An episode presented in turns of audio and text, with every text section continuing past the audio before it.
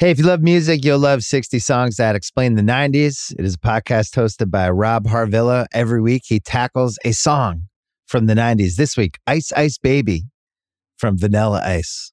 What more do I need to say? sixty Songs That Explain the nineties on the Ringer Podcast Network. This episode of the Bill Simmons Podcast is presented by State Farm. If you've ever been in an accident and you're okay, but you know what happened, your first reaction is going to be, man, why did that happen? If you ever buy a new house or a new car or a new anything, there's this little rush you get when you're like, I did it. I made it happen. But really, the only words you need to remember are, like a good neighbor, State Farm is there. State Farm has options to fit your unique insurance needs, meaning you can talk to your agent to help choose the coverage you need, have coverage options to protect the things you value most, file a claim right on the State Farm mobile app, and even reach a real person when you need to talk to someone. Like a good neighbor, State Farm is there. Learn more at state farm dot com. This episode is brought to you by SimpliSafe. Make this summer the best one yet. Invest in a SimpliSafe home security system. I have one. I love it. It's a great way to protect your home when you're not there. Um, you need one, especially during the summer. You know what burglars know? People go away during the summer. That's what happens. So when you're away, you want to make sure your place is protected. You want to make sure that you potentially have little camera things you can watch on your phone to see what what's happening at your house, at your front door, inside. You deserve some peace of mind. Get it today with SimpliSafe. Right now, get twenty percent off any new SimpliSafe system with Fast Protect monitoring at simplisafe dot com slash B S. There's no safe like SimpliSafe. We're also brought to you by the Ringer Podcast Network. If you missed the Prestige T V podcast, not only did we break down the season finale of White Lotus on Monday, but we uh, also interviewed the creator of the show, Mike White. Joanna Robinson did that one, so you can find that. You can also find the uh, recap of the season finale of Sex Lives of College Girls that Juliet Littman and Jodie Walker did. On the ringer dot com, you might have remembered me and House did the uh, did the preliminary breakdown of my trade value list, which is going to run on the ringer dot com at some point this month. But we ran our top one hundred players, our ranking list that a bunch of Ringer writers contributed to. I've already gotten a bunch of angry texts about it, including from Knicks fans who can't believe that Julius Randle was only ranked number ninety-three. I don't know what to tell you. But uh, it is a very fun list to go through. Some blurbs, all kinds of copy, takes, jokes, the whole thing. So you can check that out on the ringer dot com. Coming up on this podcast, Steven Ruiz and Benjamin Solak and I are going to talk about quarterbacks and quarterback rankings and Herbert versus Burrow and what's going on with Tua and all of the Q B storylines we could think of. And then Peter Schrager comes on. And we talk about some of the free agent aspects to the quarterback situation. So this is like a lot of quarterback talk early on, which makes sense because quarterbacks are the most important position in the league. Then we talk some million dollar pick stuff. Can I keep it going? Can I keep the red hot million dollar picks going? I make the picks. And then last but not least, somebody that I own a lot of stock in, a lot of N B A stock, my guy Malik Monk. I made him come on. I called the Kings. I'm like, I need him. The Kings are, are really fun to watch. I enjoy them. I want to talk to him. So he came on for the last twenty minutes of this. It was really fun. It was fun to talk to him. Action-packed pod. It's all next. First, our friends from ProJet.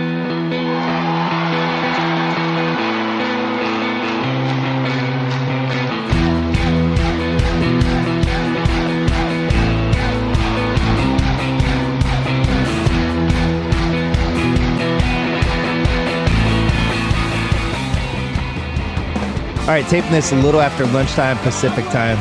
Ben Solak is here, as always on Thursday. The Take Lord, Steven Ruiz, is here as well. I like the new nickname. Yeah, it's good. I, I just came up with it right now. You've been doing Q B rankings for us every week on The Ringer. And uh, you're also on The Ringer N F L show, a bunch of things. I want to talk about Q Bs to start with. It's been a topsy-turvy year for a guy named Tua, who I think if you made the YouTube video of his throws this year that were almost intercepted. How many throw? How many throws would be on that clip?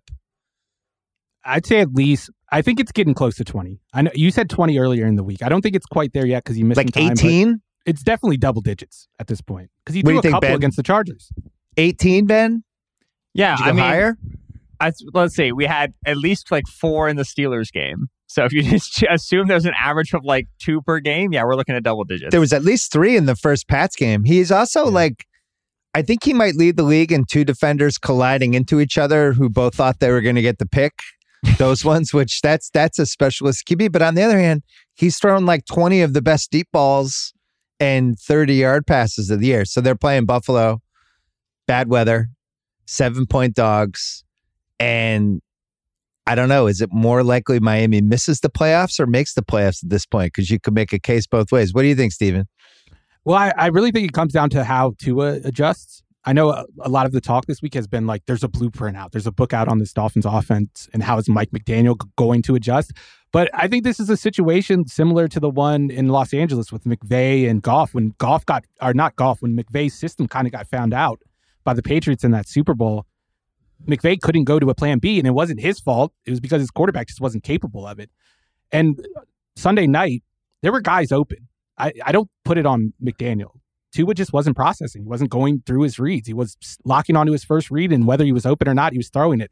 So I really think it comes down to Tua and whether he is this quarterback that he was hyped up to be as this sharp processor, this accurate guy who could throw it into tight windows. We're starting to see that, starting to see pushback against that. We're starting to see that mm. not to show up on film over the last two weeks. And I think it's because defenses are starting to figure him out and starting to figure out his pressure points and like what he doesn't like to see and the types of coverages he, he struggles with. So I really think it's on him. And if the answer is no, he can adjust, I would not be surprised if they miss out on the playoffs. So unlike Solak's Eagles, where nobody can figure them out because it's such a juggernaut, they're just like, oh, you're going to do this? Watch this. We'll mm-hmm. score forty points this way. Uh, what do you think? Have you seen anything in the tape, Solak, with uh, with Tua that you think that teams have stumbled on? Yeah, so the the blueprint aspect of it is tricky, right? Like Steven said, like, the, is there a blueprint that McDaniel has to respond to? Schematically, it's, okay, Tua threw to the intermediate middle of the field more than any other quarterback in the league. Oh, like, you know, he had like a fifty percent more attempts in second place. He had missed a few games. Like, they just hammered ten to twenty yards down the field between the numbers. So the Niners took that away with Fred Warner. The Chargers took it away with bodies. They took it away with scheme. They took it away with the dropping safety and with sinking linebackers and just saying, we are going, you know, they, they played their corners with inside leverage. With like unbelievable, insane. You don't see this inside leverage. Daring Mike McDaniel to throw, call out breaking routes and then daring Tua to throw them. And just the offense was, it was a Jenga piece in a tower, right? You pulled out yeah. that, that intermediate middle and there just wasn't enough structure around for the offense to stay sustainable. So, okay, there's your blueprint. Take away the middle of the field, run some press coverage. That'll help disrupt the timing. There you go. There are schematic solutions to that. Like they, they try to throw, you know, outbreakers. They're going to try to run the football more. Like those exist. The, the, the coaching job for McDaniel is less about the schematic answers and more about the individual player that Tua is, like what he is, like what his character is, what his confidence is, because there are on the Niners film and the Chargers film, a litany of open receivers.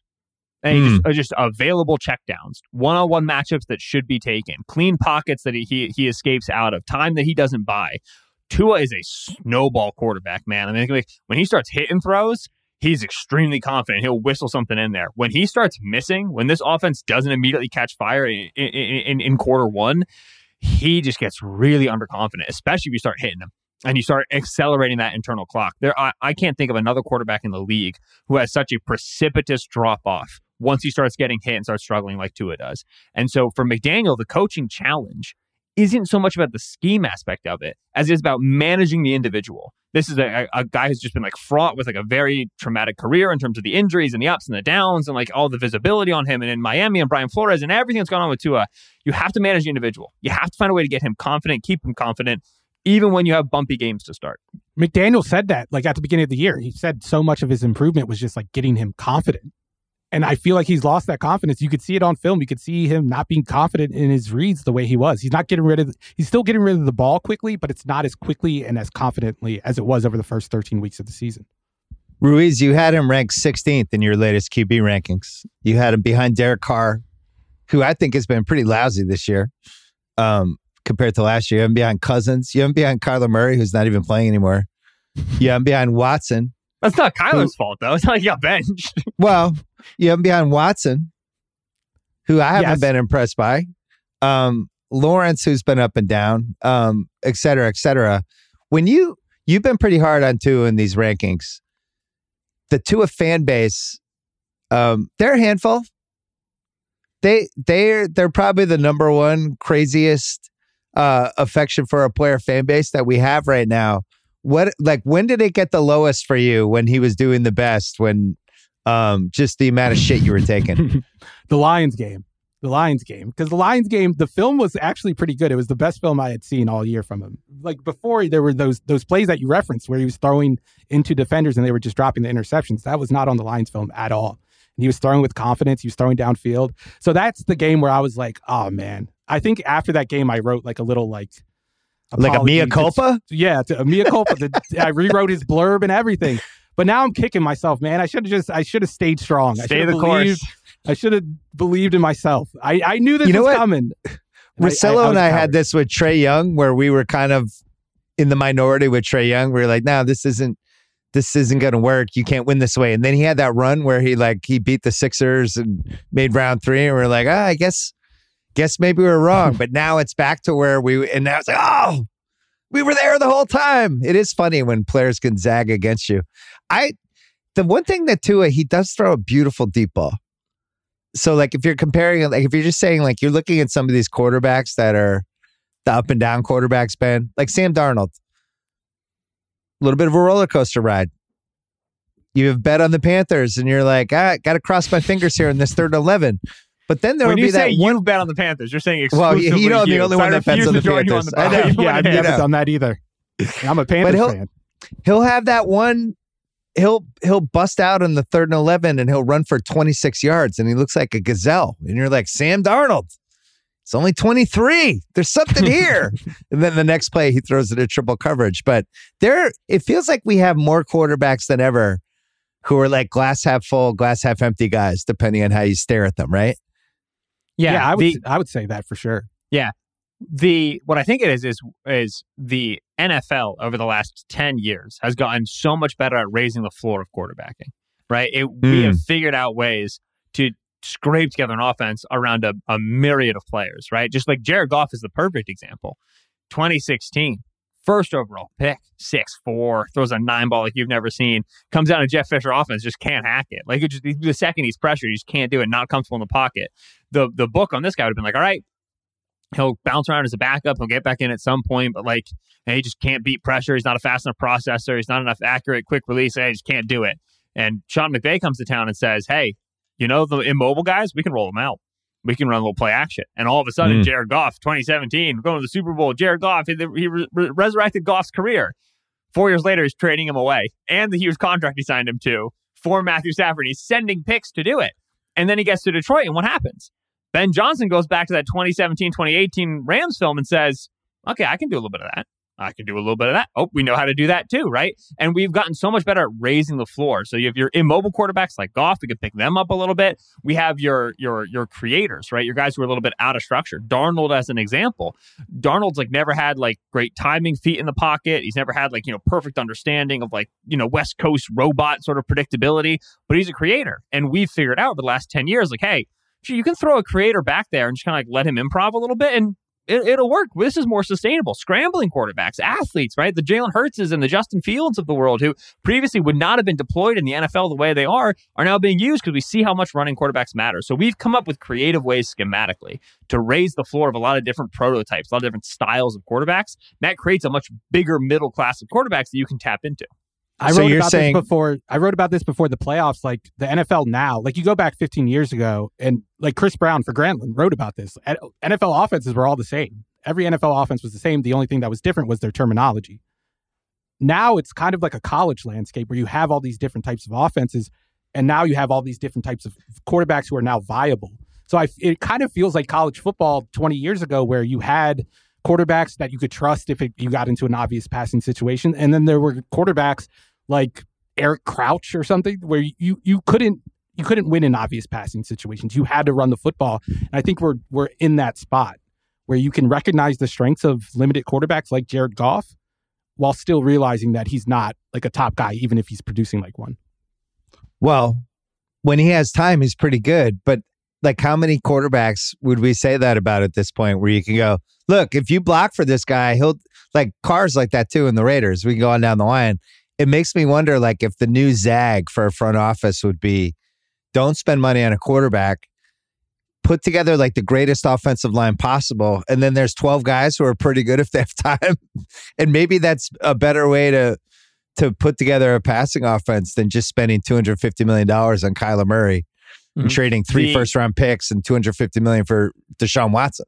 Right. The the thing you used to interrogate that idea is the difference between October football and January football. I love it for October football. I love it for regular season football. I'm confident that against the the glut of average N F L defenses I get, I can dominate that way. Once I start getting to eight teams left, four teams left, two teams left, you know, it goes back to the Rams were down four to the Cincinnati Bengals with six minutes left in a game which they'd only scored sixteen points. Who would you rather have, Jared Goff or Matthew Stafford? Nine months ago, they chose. They said, I want Matthew Stafford on this drive, please and thank you. And Matthew Stafford pushes them down the field with Cooper Kupp. They scored a game right. with a touchdown.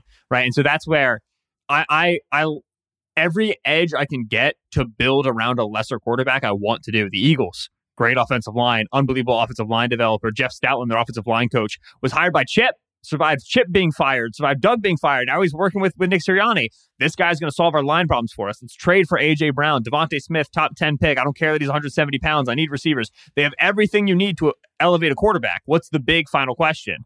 What is Hurts going to look like on a playoff run? What, because last year when he got to the playoffs, the, the Buccaneers punked him, right? So you elevate quarterbacks as best you can. But once you get to January, it's really important that that guy's not a Jimmy Garoppolo. He's got to be more than a Jimmy. We know what Jimmy is in the playoffs. We've, we've referenced this quote like a couple times over the past couple of weeks, but uh, great quote. Before the the Patriots Rams Super Bowl, Mike Girardi of N F L Network had a report, a pregame report, where he said, in public, the Patriots defenders are talking about how much they respect Jared Goff, but behind the scenes, they're saying we're going to show him things he's never seen before, and he's going to shit his pants. That's the words they used. Girardi didn't and, use those words, but that's well, no, he right. But I'm assuming that's the words the Patriots right. uh, players used before the game. You never hear like a Patriots.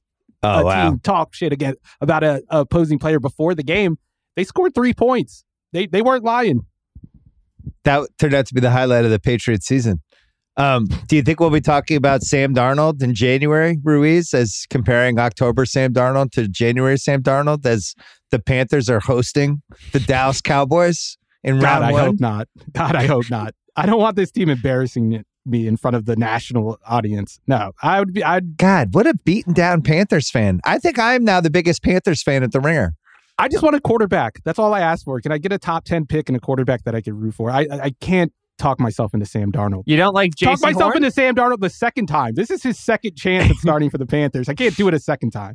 How'd you feel watching Baker game-winning drive for the Rams? Little, yeah, little, that hurt. The one that got away. You think I watched that game? I didn't watch that, that game. The Baker thing hurt because he he cost the Panthers at least two wins. I mean, they're five and eight. They could be eight and five with even a half decent quarterback and D J Moore not taking his helmet off. Um, wait, back to the quarterback rankings. You, Ruiz, you had Mahomes one, Herbert two, Lamar three, Burrow four, and Josh Allen five. That was your top five.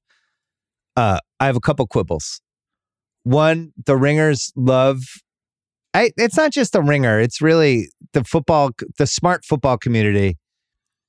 And Herbert is their god, right? That Mahomes is everyone's god, but then Herbert has become the other one. And I just want to know what Joe Burrow has to do to earn everyone's respect. Like, was not making the Super Bowl enough? Was it all the times he's come through in big games? Is he not, is he not cool enough under pressure? Does he not have awesome throws in the fourth quarter? Like, what else does Joe Burrow have to do? I know he wasn't good on the Manning cast, but what else does he not have to do or have to do? To, to catch Herbert?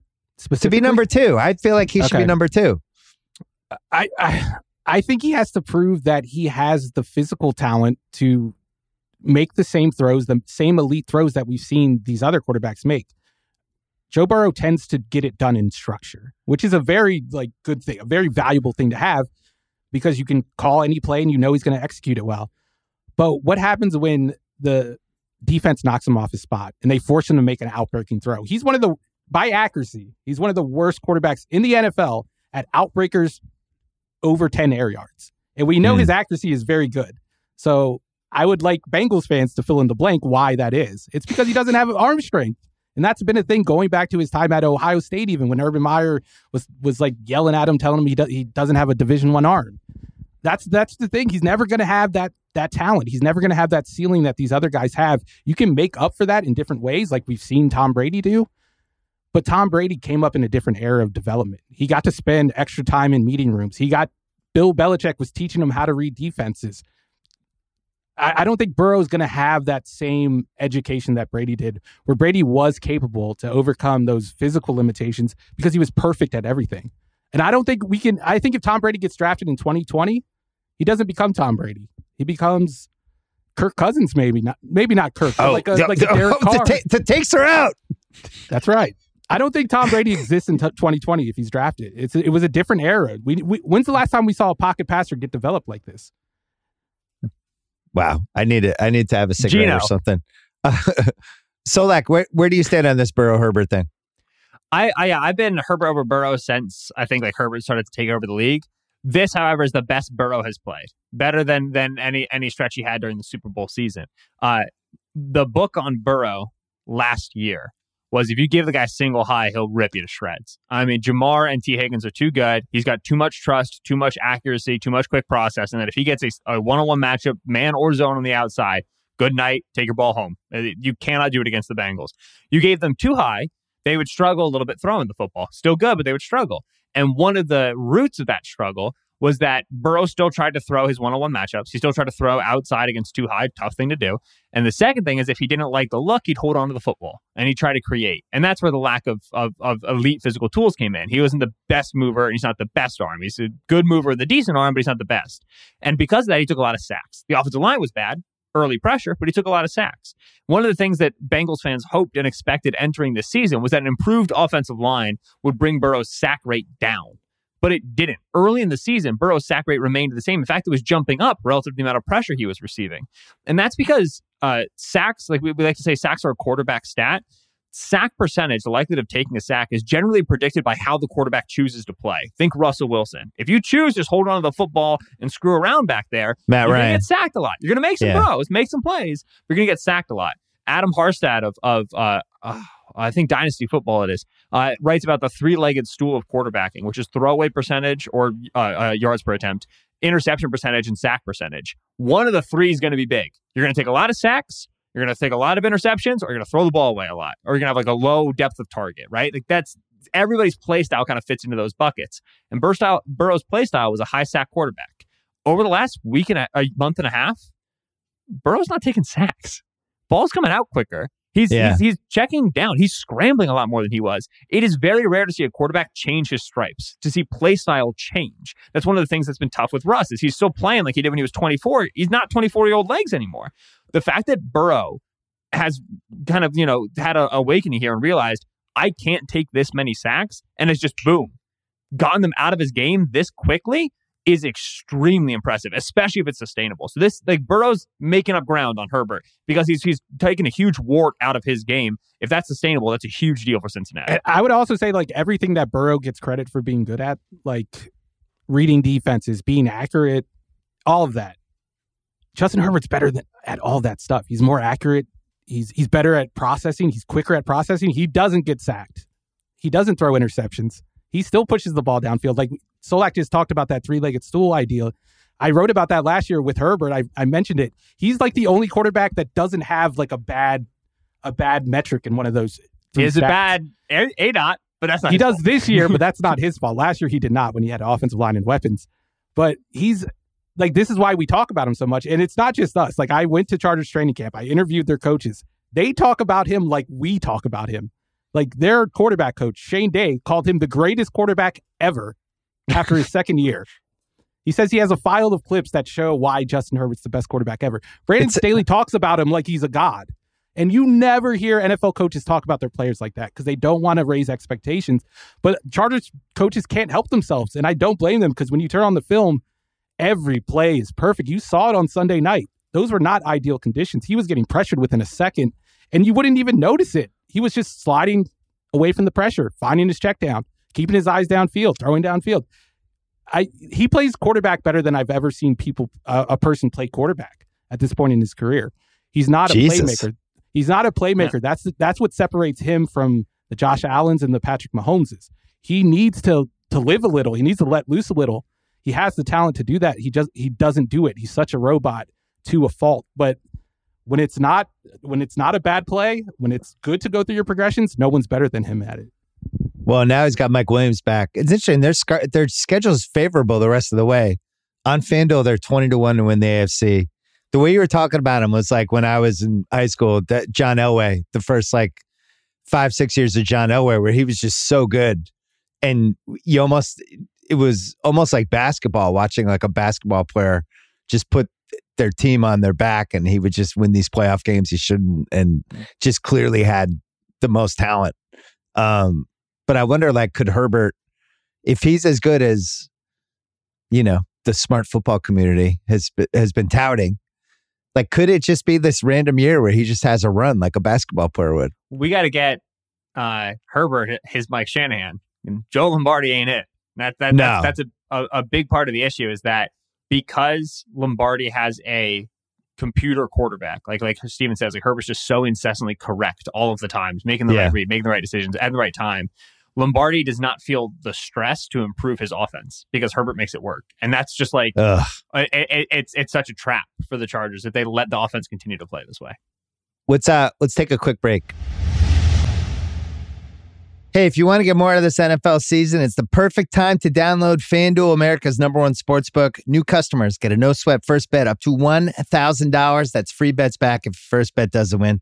Download the FanDuel Sportsbook app. Safe, secure, super easy to use. Then you can bet on everything from the money line to touchdown scores to over-under yards. We are going to tackle my favorite picks coming up in the Million Dollar Pick segment. I'm hot right now. I'm hot. I'm feeling it. I'm seeing the field these days. I have a little underdog parlay you might like too. FanDuel even lets you combine your bets. You can do an underdog parlay. You can do a same game parlay. And FanDuel is now live in Maryland. Marylanders, make sure you get in on the action with great offers, boosts just for you. Don't miss the chance to get your no sweat first bet up to one thousand dollars of free bets when you join FanDuel with promo code B S.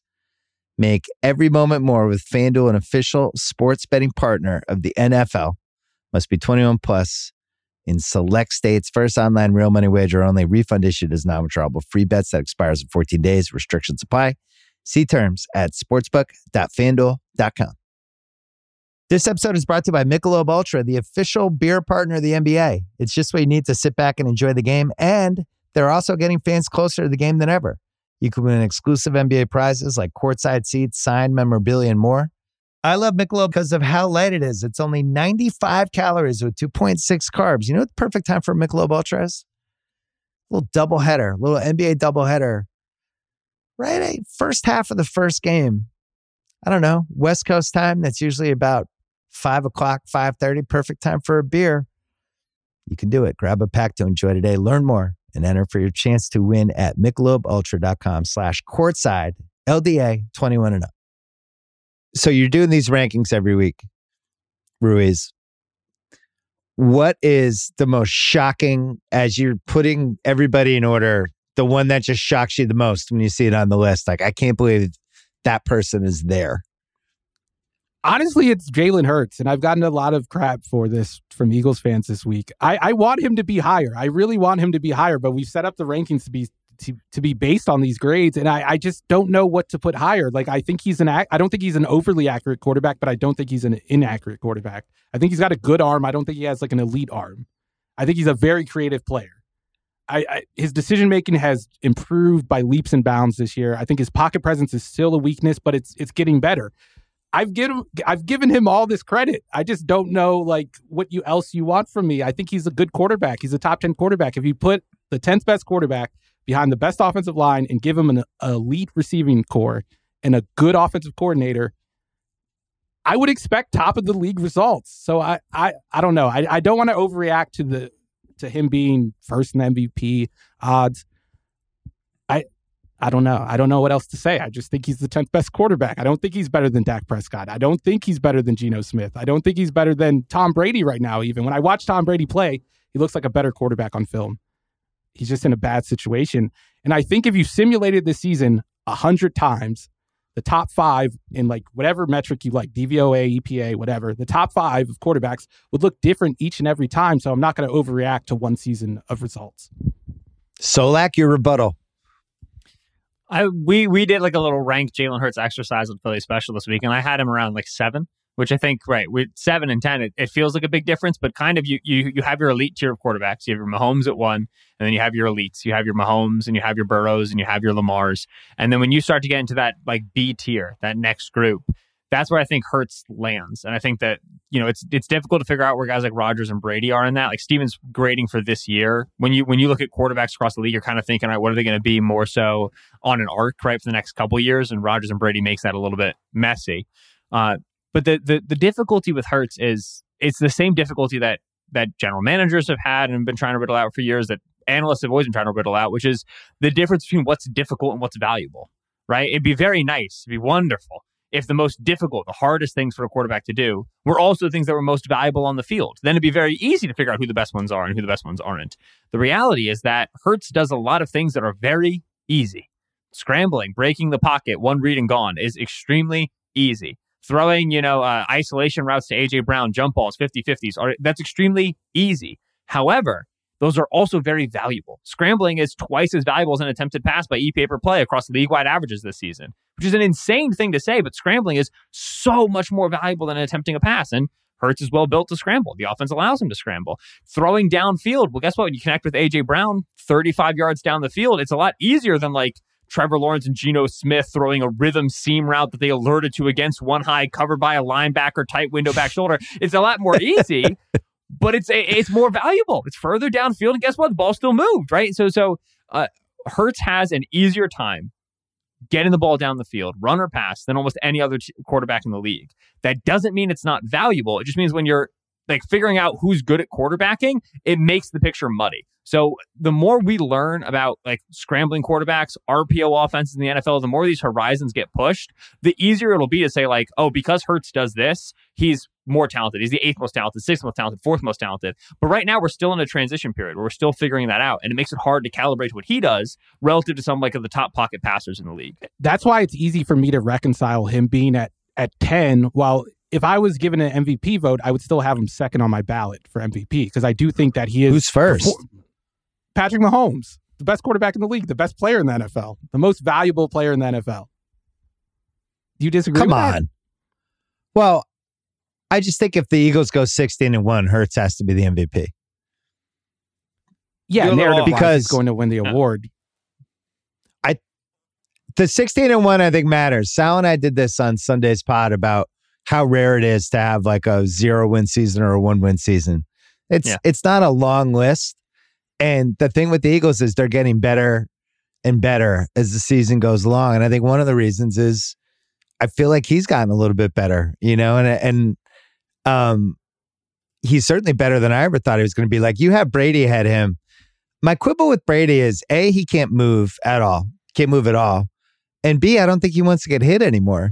So you see him over and over again. He's just giving up on plays. He's choosing the self-preservation piece over like, you know, the insane Mike White performance last week where Mike White's like, just kill me. You will take the starting job out of my dead hands. I don't care how many times I get hit. Brady doesn't want to be hit anymore. And I that's why I would value Hurts, because the scrambling, like Solak said, his ability to create plays, but then also just, I, I just think he's harder to play against. I think Brady's pretty easy to play against now because you know he's not going to move and you know he's not going to want to get hit. You agree or put, disagree, Solak? I have heard about Brady, and I think that right that ease of playing against is such a big part of it. Where it's, it's like like Steven's making faces at me as he usually does during these podcasts. But it's it's with Brady, right? I know where my pressure points are. I know what was a hit, and I know what not to hit. And you can say the same thing is true for Jalen Hurts. It just Hurts is more creative solution. There's unpredictability yeah, with him, the, where you can do the right yeah. thing and he still beats you. The, the the construct that we used to talk about this a lot, and we talked we used it with Tua, which I think is like is where it's really beneficial. Is it's important to think of one N F L play as two N F L plays. There's structure. There's what we plan at the snap. Here's the coverage. Here's the pass concept. Boom. And then once that's covered up, once the structure didn't work for the offense, the second play begins, the second reaction, the improvisation, the scramble drill. And over the last ten years of football, but certainly the last like five or six, Mahomes and Allen entering the league, yeah. we realized, holy smokes, that second play is important. There's so much to be gained in that second play. And right now, Brady doesn't bring you to a second play to nearly the same degree as Jalen Hurts does. He doesn't I, give you that I, second swing at the plate.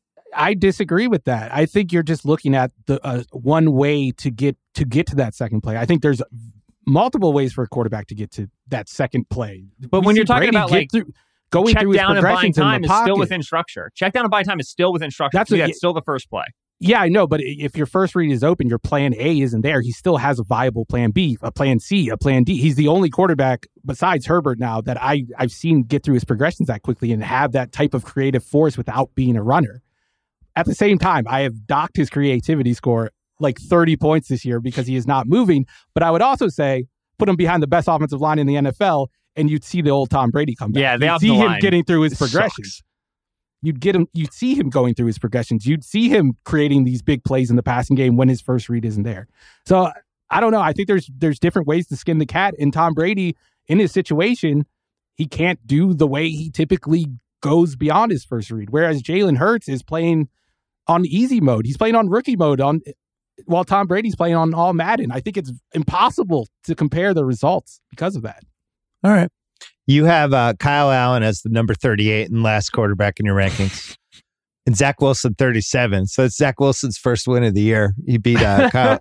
He beat what would you Kyle say Zach Allen. Wilson does better than Kyle Allen, Steve? I, I, what does he do better than Kyle He Allen? Has more arm talent. That's the only thing that I yeah, I guess. All right, there you, you go. Objectively throw it further.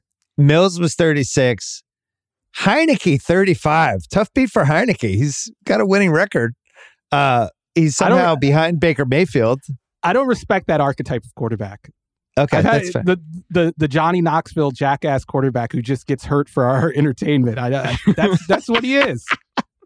You have my guy Brock Purdy at thirty-three. But as we as I go up here, you have uh, Mac Jones at twenty-five and Desmond Ridder at twenty-six, who we haven't even seen play football yet. So how do you rank Ridder? Like, what what are you basing that on? Just preseason film, preseason film, college film, like his his talent. I think he's a more talented player. I think anyone should admit that he's more talented. Like he's got a better arm. He's more athletic.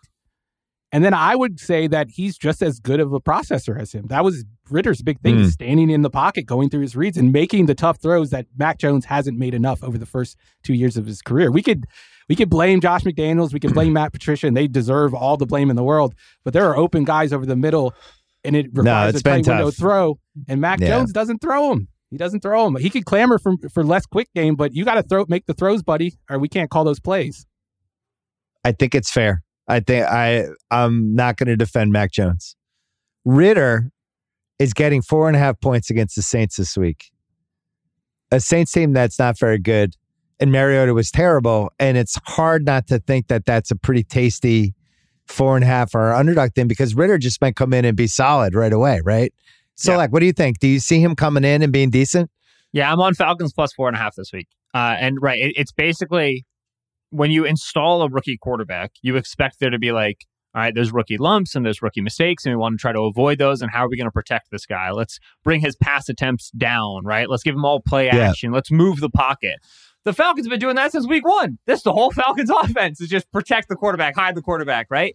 And the issue that, that got Mariota benched was Mar- when Mariota had his pass attempts, when he had the opportunity to throw the ball down the field, he wasn't paying it off. He wasn't connecting with Kyle Pitts, Drake London, Olamide Zaccheaus. They weren't ripping off those chunk gains. All Ridder needs to do to like notably elevate the Falcons offense is just connect on two downfield shots. Just put the ball somewhere near Kyle Pitts. Not even like you're throwing to like Darnell Mooney. Throwing to very large people, Pitts and, and, and, and London. Put the ball where they can go get it. Ask them to do that work for you. And I think that across Ridder's Cincinnati film, you saw enough evidence that you have some faith in that. I like the Falcons plus four and a half. I also like the Falcons to just get a, you know, off of the bye bump, new quarterback bump. We freaking hate the Saints bump. We still have a two percent chance to win this division bump. Like this to me feels like a, a, a spot where the Falcons are going to try to punch the Saints in the mouth. Are you guys buying the Lions in Jersey against a banged up Jets team in cold weather? I think Solak is, but I'm not buying them. I've seen this movie before. I've seen Jared Goff play against a good defense. Yeah. I've seen him play in the cold. I, I know how this ends. I'm not going to get fooled again. I'm not going to be Charlie Brown kicking the football. I'm not so, going to. Well, yeah. well, if Williams isn't one hundred percent or if he doesn't play. Yeah, that's a big deal, I think. Then what does yeah. that mean? Is can we say the Jets have a good defense anymore? Because that's probably the most important piece they have.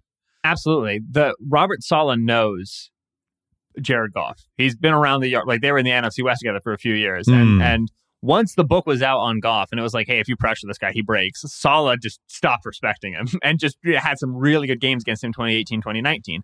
Uh, if Quinnen's healthy, then they're going to get their pass rush with four. They're going to have the ability to, to to rush. And they still will, even if Quinnen's not healthy. Bryce Huff, you know, uh, John Franklin Myers, Sheldon Rankin, Solomon Thomas. They have a nice group there. But Quinnen is, is the best rusher that they have on, on that group, especially in the interior. If he doesn't play, they're going to more likely have to bring blitzes, bring additional bodies in, in coverage to try to beat Goff by, by pressuring him. Now you're in one-on-one positions downfield. Now you're kind of flipping coins. Now you're living under a more yeah. volatile environment. Game's a stay away. We can't yeah. pick that game on a Thursday. The other, because the other thing is, how hurt is Mike White? Like, what if Mike White has like three cracked ribs? Or is Zach Wilson getting promoted to backup is Oof. to me a little bit of a preamble for, like, hey, Mike White may not play this game. At and least if he's Mike not Kyle White, Allen. Yeah, if if true, if it was Kyle Allen, it'd be worse. But it's Zach Wilson, and they're doing a lot of P R for Zach right now. He's handled the locker room great. He's doing mm, a good job. He's been sounds preparing, awesome. preparing cool. well, and it's like, okay, great. So you're trying to convince me they don't hate him anymore? I think they yeah. may still hate him, you know. So it's it's a game where I wouldn't bet it until I know what the health situations are for Mike White and Quinn Williams. Where do you guys stand on the trap game of the week? Bengals minus three and a half at Tampa Bay. Tampa has covered once in the past like three months and looks like they're done and they're dead men walking. And yet somehow they're minus three twenty to win the uh, a- N F C South. I- I'll tell you, I don't I don't hate it. I don't hate uh, like a Bucks upset here because I think that their problem so far has been just they're just so slow. They're sl- on both sides of the ball. They're slow. Yeah, but I think they have corners that are physical and that will get in a fight, get in a barroom fight. And that's what you have to do against this Bengals team, against those receivers that are so physical and Joe Burrow who can put the ball anywhere he wants on their back shoulder. I, you have to win at the line of scrimmage. You have to beat them up. I don't think the Bucs are going to win, but I could see a path to winning for them. Yeah. Other side of the ball, the argument is kind of the same. Lou Anarumo is the D C for the Bengals. Has been so good at matchups, so good at schemes. Nobody's had any difficulty scheming against the Bucs offense this right. season. It's extremely, it's very obvious yeah. what's going to happen. They, they won't the run the ball. For, yeah, same yeah. stuff on first down, same stuff on second down, third down. Brady's not going to move the, the launch point, right? So, like, it, it just comes down to your matchups. It comes down to Mike Evans against Cam Taylor-Britt, right? It comes down to Leonard Fournette in the hole against Logan Thomas. And the Bucs still have talent, even though they've been generally disappointing this year. So I don't hate it. With that said, Cincinnati's been really, really good over the last month. So you're you're trying you're trying to right now window that kind of letdown game. It's the same thing with the Niners. They're playing the Seahawks tonight, and I'm looking at that three and a half like divisional game. They're banged yeah. up, short week. They've been unstoppable for five weeks. When does the other shoe drop? Right. Bengals win the first half, parlayed with Bengals win the game on FanDuel plus one oh five. Bengals come out, take the lead, never give it up. I'm looking I love at it. the I love the fade first half Bucks because they don't start actually trying to win football games until they're down multiple scores in the fourth quarter because that's when they start throwing the football on well, second I think down. Bowles takes a while to wake up when after the Star Spangled Banner. I don't know if it takes probably like about an hour before he realizes where he is. The uh, the Giants Washington game the the line is it's a little high. Washington's getting treated now, I guess, with Chase Young probably coming back like. They're just a superior team. I watched that game. They seem pretty even to me. Um, do you think either of these teams could win in round one? God, no. No. Yeah, definitely not. They, if you if you take me back to fully healthy Giants, I could be talked into it maybe. Like with, a with, possible sneaky something? Yeah, like yeah. Daniel Jones running the football. Brian Dable runs sixteen flea flickers. You know what I'm saying? Yeah. Like fake a punt. Like, yeah, sure. Now, where it's just like, I got to look up the depth chart to figure out who these cats are. No, I, I'm out. And same for Seattle, right? I, their defense is just so porous at this point. I can't imagine them doing anything. It's weird because we, I, I rooted for the seven seed. I wanted more stuff to gamble on in round one. I was excited for it. But in the N F C, I don't think there's any danger. In the A F C, you're not gets loving a the little Lions? More interesting. You're not feeling the hype? For the Lions? Yeah. People are talking about it. Lions in the playoffs. They're like well, they'd, sixth they'd in ha- D V O A over the last month. I Well, I'm aware of that, but they'd have to beat the Jets. They basically have to have, run the slate, right? They'd have to go ten and seven. They yeah, have Carolina they, next week in Carolina. Yeah, if they... Well, oh, I forgot, right? Because for most people, it's they beat the Jets and their schedule's easy. But for you, you see the Panthers game, right? And well, that, I, that, that's I see the juggernaut them. Panthers waiting yeah, for them. Like, I don't want to play the Panthers. Keep pounding. And at the, Green Bay, week seventeen, you can't sleep on that either. But yeah, I look, none of us... totally trust Goff in this situation. They could be six and eight on Sunday at four o'clock. So Yeah. And uh, the A F C, though, I assume the Chargers will not be a seven seed. I think they're going to make it, and maybe they're even a six seed. The the team that, if they were healthy, I wouldn't want to play in round one is the Jets, because I think the Jets are talented and they're physical, and they have people like Wilson's going to make like five plays in a playoff game. He just is. He's going to get open. They can run the ball a little bit. Um, I'm just not sure I would see them. I would love to see the Patriots if I'm a two seed. Yeah. Right. I said uh, earlier today, I said my barometer for whether or not I'm interested in wildcard weekend for the A F C is if the Patriots are playing or not. If the Patriots made oh, it we'll be the, the playoffs, worst game. I'm like, we'll okay, be the sat, we'll be the yeah. early Saturday game. The Nickelodeon yeah. game. They'll be yeah. on Nickelodeon. Yeah. It'll be how, how fast could we put them on? Sorry, Kyle, don't listen to this part. What's your, Solak, what's your favorite game this week? Uh like uh, the Dolphins Bills game on Saturday, which is an island game, is going to be extremely interesting, ton of fun. Like the snow might make it a weird game, but I feel we're going to learn a lot from that matchup. I'm very excited to watch Jags Cowboys. Ooh. I, this this Jags team has, has been bad to me. This has been a tough team to figure out, and they're, they're hitting late and whatever. I watched that Trevor Lawrence film uh, uh, against the Titans yesterday. Holy smokes. That's the best game he's played with a bullet. Uh, Ooh, Ruiz, just, even Ruiz liked it. He's even happy. Yeah, yeah, Ruiz. It, it, it was Herbert-esque. That's what that's what I'll say. It was, yeah. like, oh. it was like Justin Herbert. Yeah, Ruiz is like, you know, the uh, he's long been enamored with with Herbert, and Lawrence is now coming up as the next like tall white pocket guy. That, that Ruiz is all about it. Here we go. Um, but the uh, the Cowboys are so banged up in the secondary, right? Uh, yeah. Calvin Joseph, second year players, taking a lot of snaps. Deron Bland is a rookie for them, is playing in the nickel, and they had that huge fourth quarter against the Colts a couple weeks ago, which, you know, a lot of turnovers generated, kind of hid the fact that that game was closer than a lot of people thought for longer yep. than a lot of people thought.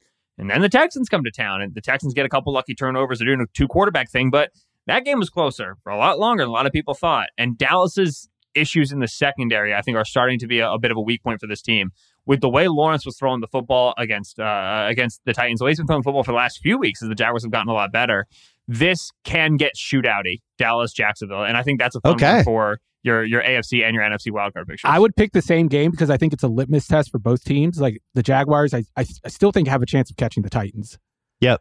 But they have to be able to beat good teams. And this is a chance to do that. And then for the Cowboys, like their defense has been the better part, the better half of this team. And I want to see what they do against a quarterback that I think is a top ten quarterback now. This is a good chance to see the, them against the type of quarterbacks they're going to see later in the playoffs. And we've seen them the last couple of weeks beat Davis Mills and uh, Matt Ryan. I want to see them beat a good quarterback. And I think this is mm. their first chance in a while. Well, we might be seeing the Jags and underdog parlay. All right, Ruiz, Solak, good to see you guys. You can listen to them on the Ringer N F L show as well. You can read them on a great website called the ringer dot com, and uh, enjoy the rest of the week. Thanks, Bill.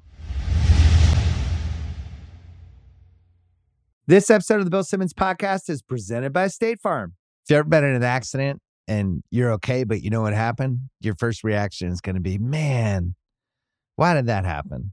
If you ever buy a new house or a new car or a new anything, there's this little rush you get when you're like, I did it. I made it happen.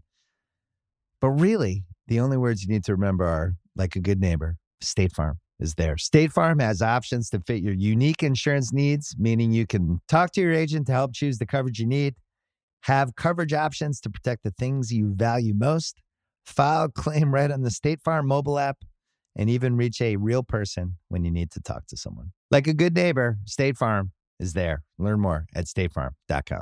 This episode is supported by State Farm. If you've ever been in an accident and you're okay, but you know what happened, your first reaction is going to be, man, why did that happen? If you ever buy a new house or a new car or a new anything, there's this little rush you get when you're like, I did it. I made it happen.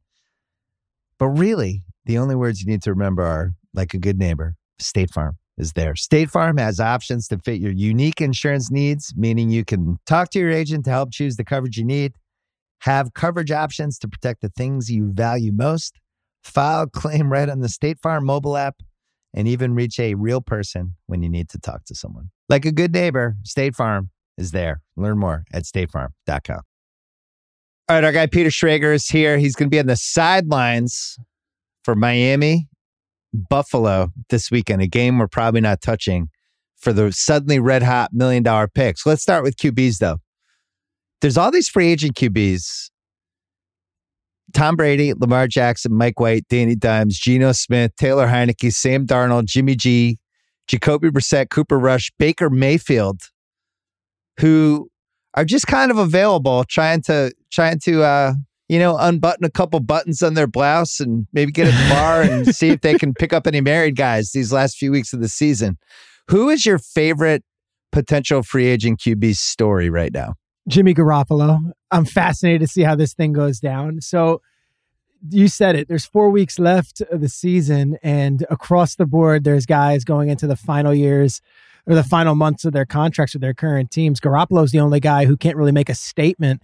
Yeah. So I'm fascinated to see, is there a market for Jimmy G? Do people want Jimmy G? Is he going to be a guy who makes the twenty million dollars he was making with San Francisco? Or is he someone that has to take a discount, such as, you know, one of the deals that like Trubisky or Mariota had to take this past offseason? I, I'm fascinated to see. I think the looming, uh, you know, teams that are like, you know, you hear if Tampa loses Brady, they just go right to Garoppolo. Does San Francisco want to dance with Garoppolo on a short-term deal? See if we could bring this thing back.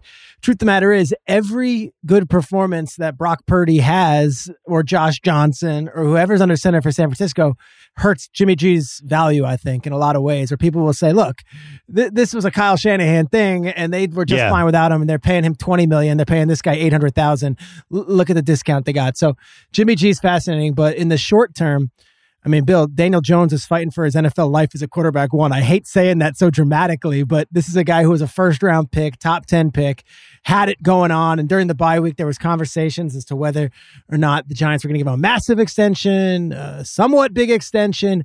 Now I wonder if he if he totally just, you know, the last four weeks can't get it going. Giants don't make the playoffs. They're, you know, an under five hundred team. Are you bringing back Daniel Jones?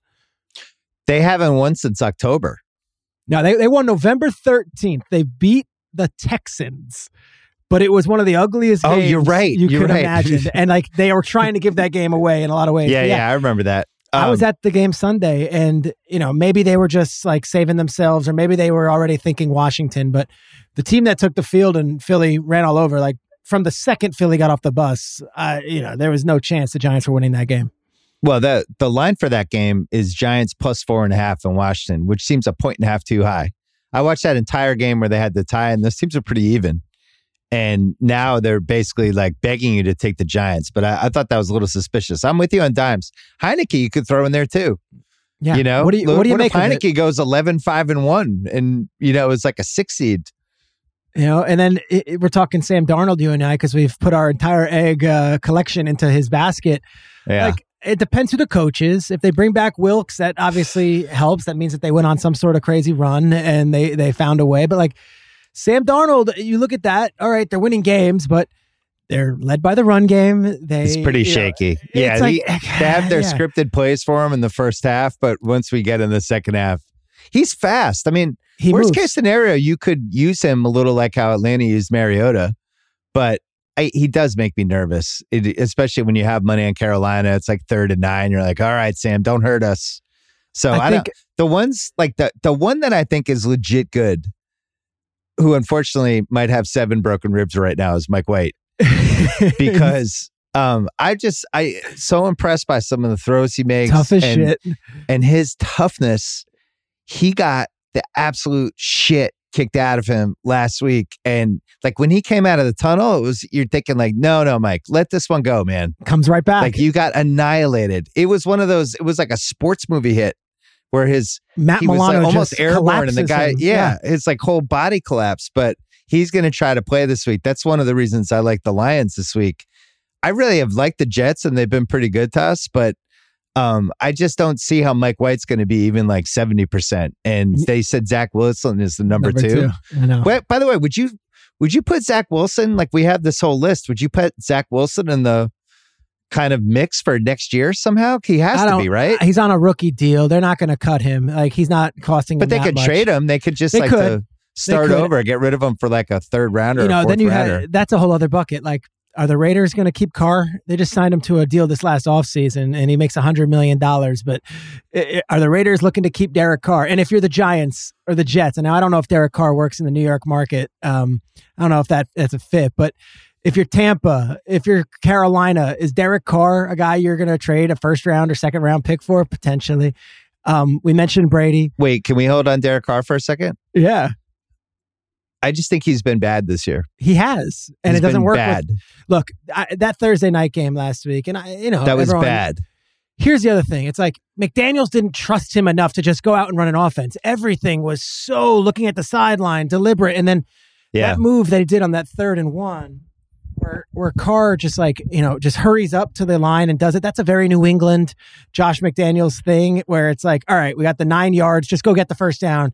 But that didn't make sense in the time of the game when you're trying to kill clock, and to lose to the Rams in that fashion. I just don't know if McDaniels and Derek Carr is a long-term fit. They don't seem for, like they trust him. No, they don't. They're, his last his last seven games, it's uh, eleven touchdowns, nine picks, and he's thrown for basically like two hundred twenty yards a game, something like that. But um, I'm just not, I'm not a fan of him if he doesn't, It, like if there's any sort of duress, it just seems like he's a different guy, right? Now you could say that about how many quarterbacks could you say, well, if you block for him, he could be pretty yeah. good. I mean, yeah. congratulations. But if you're going to pay somebody thirty million dollars a year, I would expect them to be good, like no matter what the condition of their offensive line is. And I, I just don't see it with him. I think he had a nice little moment last year, but um, I don't well, we know. Thought he like if I'm dragons, Tampa, am I like, excited? Like I got Derek Carr next year. I'm not excited about that. All right, you look at those teams like Washington, like Derek Carr in Washington. Like that's a, that's the kind of move that they would make. Indianapolis, Derek Carr makes a lot of well, sense. Well, for Indianapolis, like, he'd be better. Yeah, when, right. once you're talking about guys like you know the, the Matt Ryan types, like he's yeah. better than that. But I just, I, uh, I don't think he's long for that one. I could see. So the bigger question to me is the Lamar piece of this, mm-hmm. because somebody can just come in over the top, right, with a with a big offer if they don't put that Q B if they don't put that Q B tag on them. They could put which, the franchise tag on, which they can. Which yeah, I, I don't know if that's a great idea for the Ravens. I think it's a good idea for the Ravens. I don't know if Lamar would be kicking and screaming for the Ravens. It's averaged for one but year. That's a, but that's what I mean. Year. If they do that, he's just going to be like, "Great, I'm holding out. Fuck you." Very possible. So. Could it be a situation where somebody can't, like the Raiders, some weird team comes in with some massive offer, and then the Ravens look at it and go, oh, we can actually get assets for him. We don't have to pay him all this money, and we let him move on. I, I don't know. I, I, there's a durability question with him that I think we have to consider now. Yeah, I, I think it's going to be an interesting final few weeks in playoffs. If it's if it's this, then it's like, all right, here we go. Another year. Didn't finish the season, but I don't know. I think they built their entire offense, their entire franchise around him, not the style of quarterback. I think they built it around him. They're so, I guess. So why didn't they pay deep. him last August then? I think they tried to. Lamar wanted to roll this thing out. They tried paying him, and Lamar wanted oh to roll the God. dice. And he saw the money that Watson got. He saw the money that Kyler Murray got, and he was like, "I'm riding this thing out. I'm going to play it all the way to the end." You know what? It's it's like the Gobert trade. It's like how the Gobert trade screwed up the Kevin Durant market. That the was Nets the, were like, the Watson well, we have trade. to get, yeah, we have to get what Gobert got. Absolutely. And the same Watson thing with trade, Watson. And, and and you remember all the owners were upset because they said, well, whoa, whoa. And not only are you paying him that all guaranteed, you're paying that guy based on what he's got going on when I've got a model citizen here in our building. And how do I look at him in the eyes and say, you're not worthy of the same money that Deshaun Watson got? Well, how about um, the Kyler thing, which we mm. haven't talked since that happened. And that contract was a car crash as it was happening. And now it's like seventeen times worse, and it just feels like everyone will be gone next year. It's right. It's, it's like a complete, complete reset button. It was interesting watching the game when he got hurt. I didn't know if that was good or bad for the Pats because I was yeah. so worried about him scrambling around. But on the other hand, I think they play better with McCoy. But McCoy turned out to be a good matchup for the Pats defense. But so he won't be back.